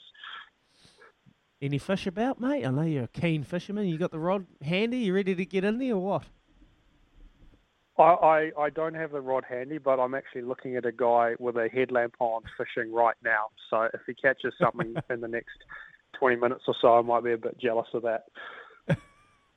Nice, mate. Hey, it's good to see you getting some success as well, mate. I- I'm tied fourth at the Andalusia Masters. What clicked for you, bud? Uh, I, I guess for me, it feels like it's been coming for a while. To be honest, yeah, it's the uh, every part of my game's been good the last sort of eight to eight to twelve weeks without it being good, without every part of it being good at the same time. Um, so you know, this is the week. Well, last week was the week where it kind of felt like everything came together. I did everything well. Um, and you know, in terms of stats, we used the shots gain thing, and I gained shots on the field in every part of my game: short game, putting, driving, and iron play. So, you know, that shows that everything was in a pretty good place. And um, you know, I guess the, the saying is better late than never. Even, you know, even with one event to go in the season, this week it was you know nice to nice to put a decent result together last week on a on a pretty brutal golf course. Yeah, we've got to talk about the golf course. It was uh, six under, you know, uh, Fitzpatrick winning in the end, and, and not not high scoring. What was it about the uh, the, the golf course uh, that was so tough? Valderrama, Valderrama course, Valderrama. Yeah, it's uh, it's sort of known over here as the Augusta of Europe. Um, Ah. It's pretty prestigious. It is exceptionally narrow. Uh, there's cork trees everywhere. There's plenty of holes on the golf course where you can be in the middle of the fairway and have a tree in your way, um, which takes a little bit to get used to. It can be a pretty frustrating golf course like that. Uh, there's lots of elevation change. Uh, really small, really fast, really slopy greens, so you can uh, put yourself in some pretty ugly positions on and around the green. And uh, yeah, it's it just tests every part of your game, and you know they get it nice and firm and fast for us. I think they've got that that sub air system on the green, so no matter what the weather, they can dry them out and get them running super fast and super firm, and that's what they did to us over the week. And you know, plus we had a, a little bit of wind on Thursday, and, and a well, we had a lot of wind on Thursday and a little bit of wind on Saturday, so that that killed the scoring. But it's uh, it's sort of one of those weeks where you, know if you shoot under par, even if conditions are perfect, um, you're going to have a de- it's a decent round of golf, and if you can be under par for the week, you're going to have a decent result, which you know I managed to do quite nicely last week. So, what does this performance do for you? Uh, you got one more perfor- uh, one more competition round before the end of the season, and then hopefully we'll touch on that soon. You coming home and getting into some MIQ spot situation. I know it's been a struggle with that, and, and do you reckon that was a big factor? Not not having that uncertainty um, leading into the end of the year, not knowing what was happening. Uh, was that a big factor with with your- performances? You feel? Yeah, I think that this year's been the toughest I've had off the golf course by a long way. Um, yeah, and, uh, for for a few reasons, obviously the you know the MIQ situation, um, and you know not not having any certainty. You know, literally leaving leaving home and not knowing if or if or when you can get back. Um, yeah. You know, and then you, know throw in having you know, having a little one this year, you know, that's made everything a little bit tougher and, you know, made some of the decision making harder. And, um, you know, also the tour was, you know, probably quite bullish earlier in the year, you know, basically saying everything was back to normal for, for us. You know, we were back to trying to keep a job. We had to, uh, you know, almost forced to travel where, um, you know, personally for me, and I know a few of the other guys based in the southern hemisphere, um, you know, travel was almost harder at the start of this year and for a majority of this year compared to what it was last year. So, you know, there was a lot of factors in that, um, you know, which which probably affected my performance. And you know, you know what it's like in top level sport. You know, if you're not quite there mentally, it's pretty hard to perform at your best. And I feel like there's been a bit of that this year. And um, I guess with you know securing the MIQ spot a few weeks ago and um, you know having having played well enough to know I, I have a job for next year, that was sort of two big goals ticked off, and I could probably relax a little bit, and I think that ha- helped the golf game as well. So you're talking about relax. Now I'm thinking, I'm thinking you're a good shot at maybe winning the next comp. So Louis, do some maths, get on the TAB, check out the odds, see what Fox is playing because I, I, reckon he'll be going good. Where are you heading next, and what's on the cards, and what does this tied fourth do for you uh, going forward in the confidence of, of your game? Yeah, I'm, I'm I'm in Mallorca this week, so we're playing a very different golf course by all uh, from what I've heard, it's uh, nice and open and a resort course, so hopefully that suits me a little bit. Well, it should suit me a little bit better than Valderrama does, but um, you know, I, I guess I can take a lot from last week. You know, last time I played Valderrama was in 2016, and I had my worst score I've ever had on tour. I think it was somewhere in the mid 80s, and I went home with my tail between my legs. So, you know, to come to play to play it last week and um, you know have three scores under par and finish in the top five on a golf course that I basically vowed I'd never go back to. You know, I can take a lot of confidence from that, and I know my game's in good shape. So, you know, I guess I've got nothing to lose this week, and go out and give it a crack. And um, you know, hopefully the form continues, and uh, it's probably slightly weaker field as as well this week. Um, so, you know, I'd love to be up in contention again. And you know, I, I had some great shots under pressure on the weekend last week, so there's no reason I can't do it again this week. Wow, especially when you're getting a quote of twenty three bucks, is he? Um, oh, so twenty three bucks, right? In, oh, it's right in your double digit wheelhouse. But oh, we, we don't want to put right too much. Alley. We don't want to put too much pressure on the bloke. well, that's probably how this guy who's fishing out there feels with Foxy, just staring at him, waiting for him to catch a fish. oh, that's good. 23 bucks. I Oh. think that's good money for you all at home. Hey, Foxy, talking about home, you're to come home and, and you, you love your fishing, mate, but you spoke about it. You got a baby now. You got a baby now. Is that going to change things? You're not going to have too much time on the waters, are you? No, no. I, I mean, I, I hope I've earned a couple of days out, um, having not been fishing for, for about six months now, and um, I guess two weeks stuck in a hotel room uh, with with well as a couple with a with a ten month old. I, I'm I'm imagining I might get thrown out on the water anyway for a couple of days, just just so uh, we can have some time alone. So yeah, I'm hoping to be able to get out a couple of times, and um, yeah, I, I will have a fair bit of time off uh, before Christmas, which will be nice. And uh, yeah, you know, I, I guess at least with the restrictions in Auckland, it, it looks like golf and fishing are still allowed. So those are kind of the two things I, I like doing in my spare time anyway. So uh, um, probably won't make too much of a difference for me. Yeah, nice. Hey, mate, just I know you probably haven't thought about next year, but y- you know you're coming into the end of the season. You want to have a break away from the game, and, and have you kind of had a little, you know, look look forward to the future, what that looks like for you, and what that holds? Yeah, I mean, we've had sort of a draft schedule come out for the start of next year, um, and it looks like we're going to have maybe seven in a row to start the year next year from early January. So um, I'll be, uh, I'll probably be heading away. I'll have a couple of months at home, um, and then yeah, head away early January, probably for, for six to eight weeks, depending on on you know when the schedule comes out properly. Um, and then it, it's looking like there'll be a decent amount of time at home after that. Um, you know, potentially not too many events in uh, in well on the European tour in March and April, and then we'll be back into it again in May. So, um, you know, the tour's I guess still having issues with the schedule. Um, you know, obviously governments still have restrictions, and it's a little bit harder than it uh, is normally in that sense to, to plan ahead. But um, you know, I think they've at least got the first quarter of next year basically sorted, and um, you know it's looking like it's going to be a bit closer to normal next year for us. So you know it'll be nice to spend some time at home, but you know we'll spend a bit of time prepping for the start of next season, and um, you know would like to get off to you know a bit of a flyer and not not have to do what I did this year, where it felt like I was playing catch up both on the money list and both and, and trying to play as many events as I could later in the year.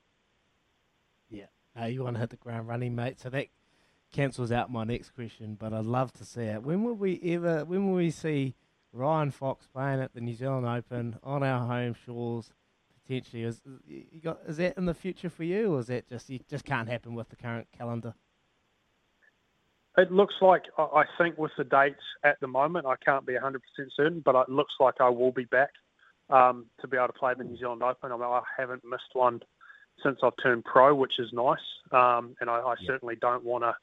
I don't want to do that. I mean, if it clashed with a major or WGC I was in, it would be a tough decision. But um, you know, it looks like we're going to be pretty light uh, towards the end of March next year. So you know, hopefully there's no clash there, and I'll, I'll be I'll do everything I can to be back. It's you know, Queenstown's such a fantastic place, and um, you know, it's my you know, other than a major championship, the New Zealand Open is my favourite event of the year, and certainly one I want to you know get get a W in one day and get my name on that Brodie Breeze trophy.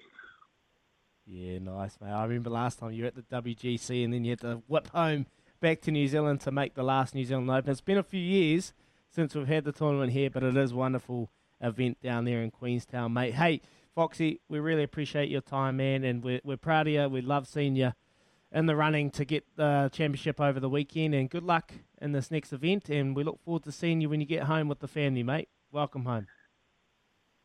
Thanks, boys. Appreciate it. Awesome. There you go, Ryan Fox. Do you reckon? Do you reckon the blo- Do you reckon the bloke caught a fish? I don't know. I don't know. What, what, what do they catch in Spain? Probably these are probably What questions we should have asked Ryan. I, I don't know.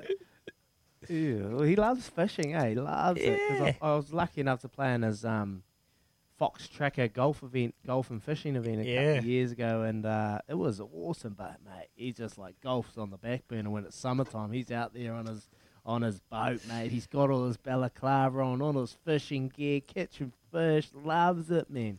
He's so passionate about it. It's awesome. I, I Awesome. say it every single time we speak to uh, Ryan. It's like he must just be the quintessential Kiwi bloke. Golf, uh, loves a beer, loves fishing, loves footy. He's just the ultimate bro.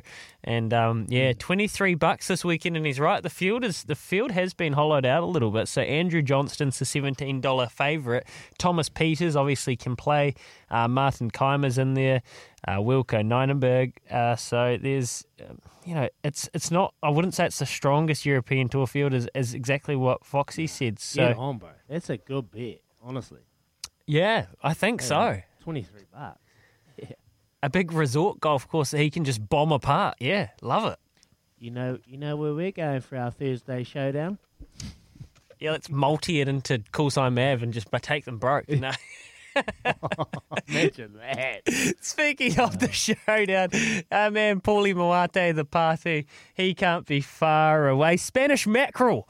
Mackerel in Spain, lads. That's from Damo. Good boys. I've come through straight away. That's what you get in uh, in Spain. Double eight, double three. I love it. You guys, never, nothing ever gets past you, eh? They everything. Spanish mackerel. I wonder, is it tasty? Tasty? Yeah, okay. We'll do some. I'll do some Doctor Google. We all love a Doctor Google. That's how you find out all your information, isn't it? Yeah, definitely is. And from Matt, how good is Foxy? I covered golf for years, and hearing him talk about the New Zealand Open is so different from Cambo, Danny Lee, and even Lydia Ko and others. Legend, Matt. You're right, Matt. He just he just truly loves New Zealand. It is the biggest tournament for him outside the majors, and you can hear it in his voice. He's so desperate to come home, and and that's what I mean. He's a great New Zealander, and it's 19 minutes past eight o'clock. Paul Moate won't be far away from the TAB. We'll find out what's going on in his neck of the woods. S- Keep sending us some uh, messages though. Double eight, double three. Foxy, where does he stack up in kind of your favourite Kiwi athletes? For me, he goes right up there. He's always a good conversation and he does love our country. So we'd love to hear from you on double eight, double three. It's 19 minutes past eight o'clock. We're here with Chemist Warehouse. Great savings every day. 25 minutes past 8 o'clock now. Uh, great Wednesday, Tuesday morning. Geez, Wednesday, that'd be nice. That would mean that the markets are opening today and we could have a pump this weekend. Um, boys, Spanish mackerel is wahoo in the islands. Izzy, you reckon you're a fisherman? You reckon you're a salmon a salmon farmer? Is that what you call yourself? Um, yeah. Yeah, salmon, mate. They're in the Waimakariri River. They're in the Rakaia down here, mate. They're everywhere, but uh, I don't know what they look like. I haven't caught one for, since 2017. So there you And- go. That's and Daisy how- actually caught that one good at fishing I. Oh, know, mate. I know. But these are these are good fish, mate. They are easily filleted and excellent eating, baked, broiled, steamed, smoked. Spanish mackerel. They have omega three fatty acids, mate. So there you go. I've never caught a wahoo. I've never really, I've never been fishing in the islands, so I've seen photos of them. And Beauden Barrett loves it, doesn't he? Yeah, he goes over to uh, Fiji. They got a batch over there, a house or batch, mate, Must- mansion batch. must be And, nice. Um, go, must be nice and go fishing out in there, and they catch tuna and everything, mate. So look, yeah, there you go. All right, maybe we'll be able to get Bodie on the show under the guise of talking fishing. Um, maybe that's the way to, to get the superstar, the Tudor. Is it Tudor or what's he? Um, Rolex from some. He's probably playing the same resort golf course Foxy is. That kind of sounds. it's kind of how they roll, isn't it? Those boys. Thanks for your text though about the fishing. Hey, Paul Moate is on the line. Uh, tab.co.nz is everywhere. You need to go and have a look at all your markets.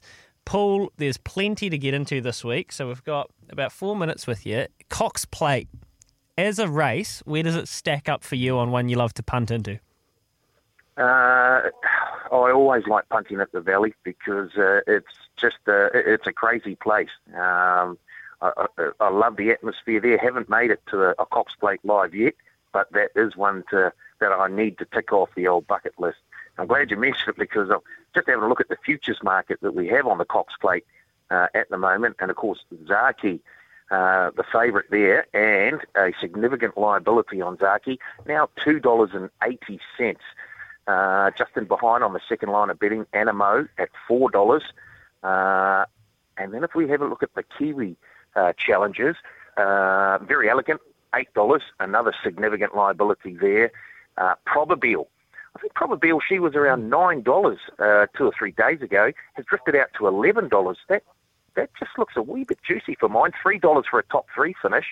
Um, that certainly has me interested. And of course, Callsign Mav, uh, who won the first two legs of uh, the Hawke's Bay Triple Crown, uh, was around $101 not too long ago, now into $26. And we did take uh, a few bets at 101 on Callsign Mav to win the Cox Plate. So there's plenty of Kiwi interest in the race. Of course, we've got the Wonder Horse Darky, who got uh, tripped up by Probabeel in the Might and Power. So there's there's still a there's still a few things to happen here. Um, I don't know where you guys are looking. Um, well, yeah, it's a it's an interesting market. So probably, I reckon the reason that uh, Thad and, and Stephen and the lads have kind of drifted that a little bit is because she is a chance to not run. Um, if the track comes up anything wet, she, they just won't bother. They'll go to the Empire Rose with her, or even then, maybe the next weekend. Incentivising the market at seven dollars seems interesting. When Moody is definitely not running that, that won't back up. So I, I think the value here, just looking at these futures, would probably be Mo'unga or Verry Elleegant. Um, Mo'unga at twenty one dollars, but Verry Elleegant at eight dollars. You you suspect when the field when they actually and the barriers will be drawn at eight thirty this morning, so ten thirty New Zealand time. They do the breakfast of the champions. When the barriers are drawn, if Verry Elleegant gets a gate, or actually doesn't matter when the final field is out, I assume she'd be shorter than eight dollars, wouldn't you, Paul? I would have thought so. If yeah, uh, if she gets a gate, definitely. Just having a look at a number of the bets on her. The largest single bet on Verry Elleegant in that futures market, thousand dollars at sevens, and then we've got another a number of five hundred dollar bets uh, at around the eight dollar mark. There is also a two thousand dollar multi on Verry Elleegant to win the Cox Plate at eight dollars into a tissue to win the Golden Eagle at eighteen dollars. Is he? is, is it from a hoka? Is it from at the pool house? That's to, to return. Uh, what is it? Around two hundred eighty-eight thousand. Oh wow! I know exactly who that will be. I know exactly where. Is that coming out of Auckland? I, I, I've got no GPS on that bet, I'm afraid, boys. Oh, that's a great. Oh, I just actually text my mate. So tissue races next Saturday, next Saturday in the Golden Eagle. It's paying eighteen bucks. Look, I'm going to do the opposite. I'm not even going to talk about it, but I'll have a wee bit. I'll have a wee go on the fishy. Don't worry about it. But I'm going Verry Elleegant in the Cox Plate. I think eight bucks is good money. Yeah. And you're right. I think if it draws well, it's going to go down. So I've gone Verry Elleegant into Ryan Fox paying $184. 100 bucks gets you 18 grand. There you go. How good's that? Ryan Fox, outright Is, winner. is there you a, it here first. is there a maximum on odds pool we're allowed to have in the showdown? So theoretically, because you're not actually if there was, I'm sure you guys would hit it. No worries at all. honestly, I reckon you'd just do the early payout like the, the uh, Australian tab did on Zaaki. You'd just bin the comp, say, "Ah, good, good effort, guys. We breakfast boys ruined it for everyone. Verry Elleegant to Foxy. Izzy had his way again. All right, Paul. Um, there'll be plenty of there's American sport today. You've got frenzies on that, and then racing later this week. Is that about right? Yeah, that's right. We've got a bonus back promotion on the Tennessee Titans Buffalo Bills match, which kicks off around quarter past one this afternoon. Also, uh, the mega multi-buster for football has been very, very popular. Of course, we've got a whole lot of UEFA Champions League matches coming up this week, so plenty of football for uh, punters to get their teeth stuck into. Um, and well, good luck to all the Kiwi connections on the Cox Plate this weekend. Yeah, we'll talk about it every day. It's uh, well, my favourite race. I went and saw Winks do her four Pete in the uh, 2017, 18, and it was just it was one of the most incredible sporting events I've ever been to. And we'll talk about that later on this week. It is half past eight o'clock right now. It's time for the news with Trudy for Kubota. Together, we are shaping and building New Zealand.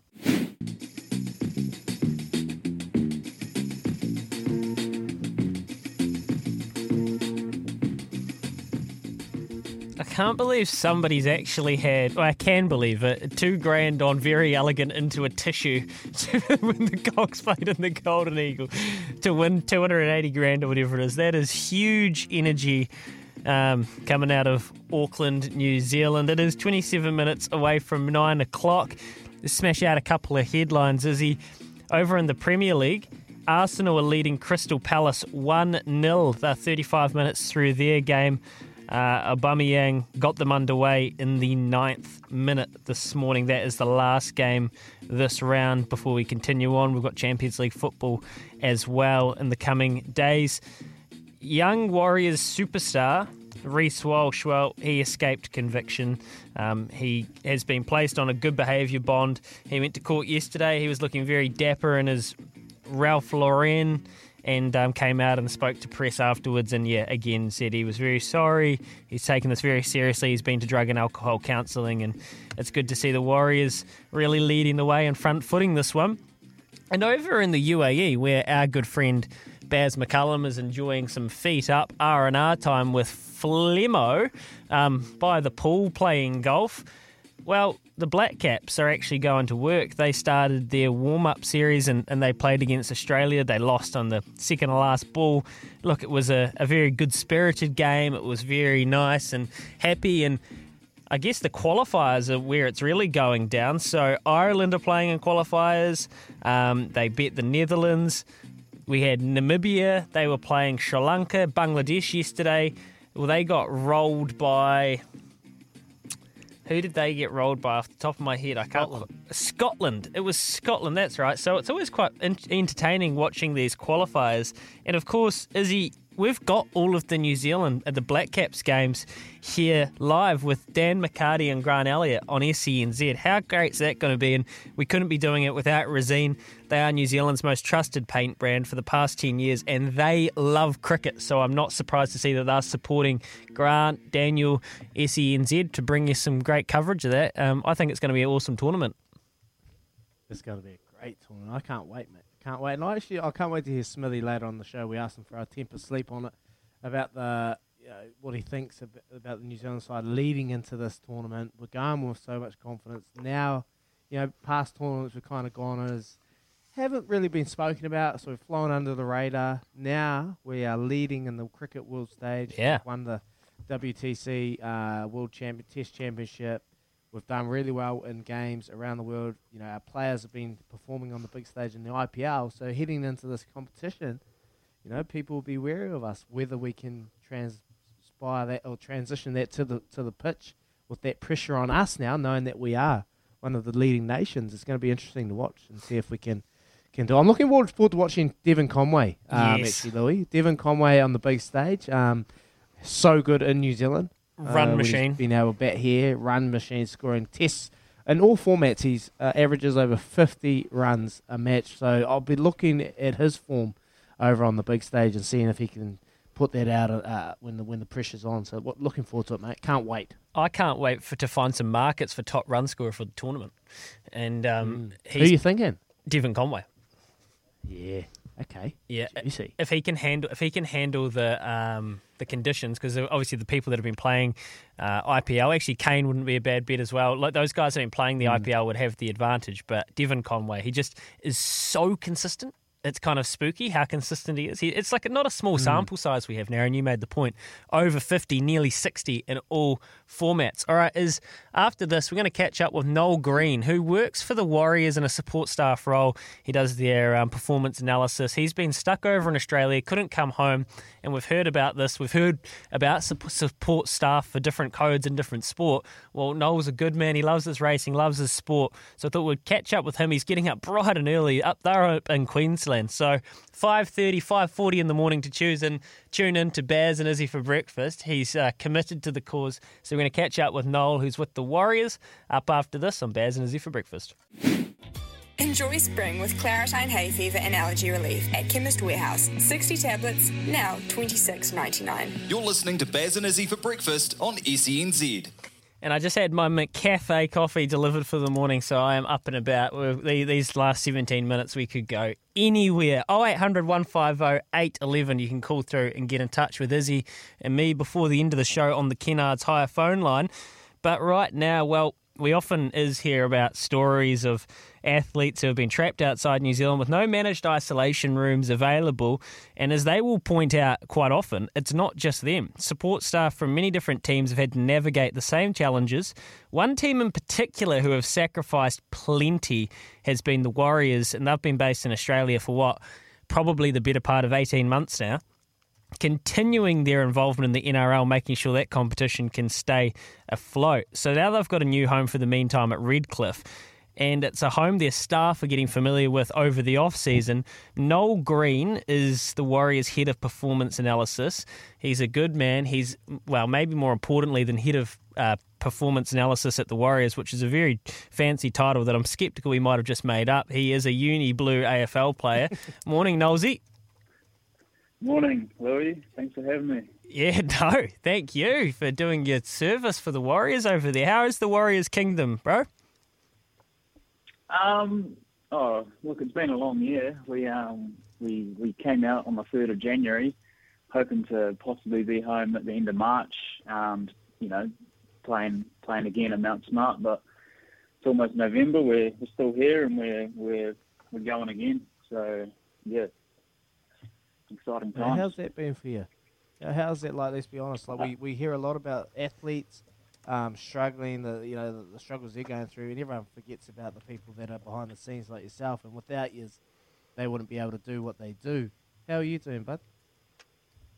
Um, no, I'm doing all right. It's, it's definitely been tough being away from um, my partner and, and the family. Um, but yeah, ho- hopefully we can, um, you know, rolling into the preseason, we can we can make a few de- developments on what we kind of started this year and uh, roll into next season with, um, you know, um, get get a bit of get a bit of flow going and, and get some wins on the board and yeah, make make it all worth it. Well, I'm sure, like again, Noel, like you, the players would have spoken about it. You guys would have had big. Well, I mean, it's it's easy from the outside just to think about the players' sacrifices and like how many are there of you that aren't playing that are with the team constantly and. Do you guys, or when you have open chats as a team and as a unit, as a like as a club, does everybody get in and kind of share their experiences about how hard it is being away from home?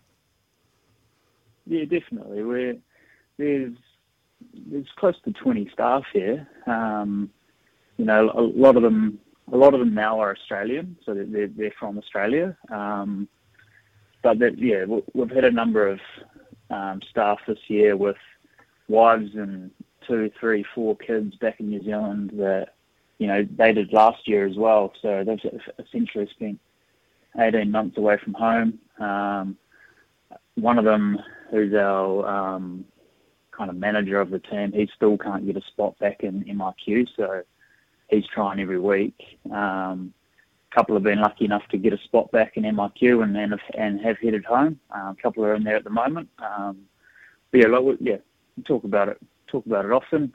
Um, gets joked about a little bit, being stuck over here, but um, yeah, everyone's going through different struggles.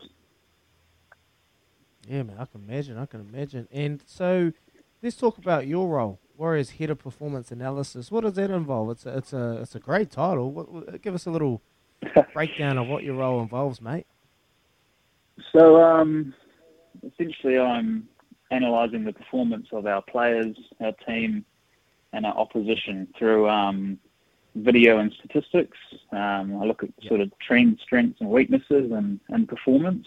Um, And I more or less provide coaches with information and data to help them make coaching decisions. Um, basically pre-game, during a game, and, and post-game. You know, and reviewing a game, and then then we go again, start again, previewing the opposition and trying to pick them apart a little bit. Um, yeah, but that's kind of the nuts and bolts of it. Well, we've had plenty of time during the off season. You obviously haven't made it home yet, Noel. So, and this is coming from me, so my tongue is firmly in cheek here. You've been in Australia that long. Have you finally figured out that drop punt?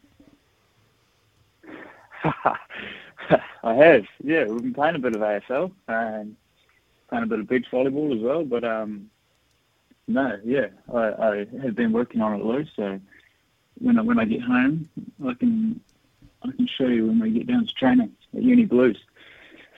Yeah, nice. When you get home, mate, that'll be 2024 with the shambles that's happening over here. Anyway, we won't get started on that, mate. Yeah, Um, that's right. let's talk about the, the yeah. Let's talk about the Warriors, mate. How's um going into next season, Nathan Brown, and and what's it looking for like next season? Are we going to get some quality quality league played by the players, and and how they all coping with this? Yeah, that's that's kind of what what was highlighted in our review. Um, you know, we, we we need to work as a football staff unit uh, um, around getting the best out of our players. I think we've kind of only scratched the surface um, on what our you know playing group is capable of. Um, we saw glimpses of it this year, but um, yeah, consistency for us is massive, and we talk about consistency day in day out, um, and preparation and everything we do off field as well as on field. So that's something moving forward that we're really going to um, be focusing on, particularly through the preseason. Um, but yeah, we've got a couple of couple of new signings as well, which you know, one's Shaun Johnson. Hopefully, he can bring a bit of um, leadership to the group, playing in the halves, and um, yeah, just it's kind of more or less rolling on from what we did last year, and just just making improvements in certain areas. Yeah, consistency easier said than done. eh? And I know how much focus you guys have put on as a franchise for a long time now around that C word. What are you doing in the off season though, mate? Like you've obviously got a bit of time on your hand. I'm sure you're doing a little bit of work here and there. Um, are you doing your form? Are you watching racing? How are you keeping yourself busy? Yeah, we'll, we'll, we're relocating to Redcliffe in a couple of weeks, so we've been up there a little bit, um, kind of familiarising ourselves with the with the um, facilities. But you know, I have been um, keeping my eye on the on the horses. Um, yeah, the last few weeks I've been um, been following a few, and yeah, hopefully can back a few winners. You reckon you're a pro punter? Who got- Be honest. You reckon you're a pro punter these days? Oh, I like to think so. Um, yeah, I tell people. Have you been I tell, going I tell people I am. Oh, I go all right. Um, I've got a multi. I've got a multi running at the moment, which um, I spent a few weeks kind of um, Crafting. you know, what is it? Yeah, What is it? crafting, tr- more or less. So it's just just just horses. Six races, uh, six horses over six different races over three different weeks. So we're halfway through it. We've had three wins so far, all on the weekend. So there's three to go. Um, Who you got in the Cox? Is Two one of- in the Cox plate? Yeah, Zaaki and one Zaaki. Oh, you got Zaaki after he she he got proper billed. I did, yeah. he got proper build, and we all got Zaaki'd. Oh well, no. Yeah. So what do you let us let us know your your three horses, and we'll we'll whip them home. So you've got Zaaki. Who else do you have? Yeah, Zaaki on Saturday, but on Friday night at Moonee Valley, got Lombardo to knock off the favourite um, Paul Ely. Oh yeah, uh, paying eight dollars at the moment. Um, and then the following weekend, uh, I'm Thunderstruck and the Yeah, good. Golden Eagle. Good bit. Great Yes. bet. Good horse. Great A, bet. t- a tissue will win that, mate. O- Outstanding, man. Well, look, it sounds like you're keeping spirits high enough, Nolan. that's great, mate. Like it is, it isn't easy for you guys, and um, you know, it's not just the players, eh? It's it's always good to be mindful Mm. that there's a big backing, and Izzy, you'd know that intimately of every camp and team you've been in. You know the that work that goes in. So it's great to catch up, mate, and good to hear that spirits are high Yeah. and you're keeping busy. I just want to Yeah, yeah, no, just thanks say me, on on that like the analysis side, the, the guys out in the back room, they do a lot of the work, a lot of the work, Louis and, and um, Noldy, and, and they never get the real credit that they deserve. So keep up the good work, mate, and hopefully that consistency can come with it. We're looking forward to next season. No, thanks, Izzy. Cheers, boys. Thanks for having me. No worries. There you go. Noel Green, who is the head of performance analysis with the Warriors, he's over there as well with all the players and um, the other support staff, doing a good job. Loves his racing. Lombardo, he's got Zaaki, and he's got I'm Thunderstruck to close off a nice juicy multi. So we're watching those keenly, and we'll also be very keen to hear Smithy his take on the Black Caps and the T20 World Cup coming up very shortly when we sleep on it with the Doyen here on SENZ.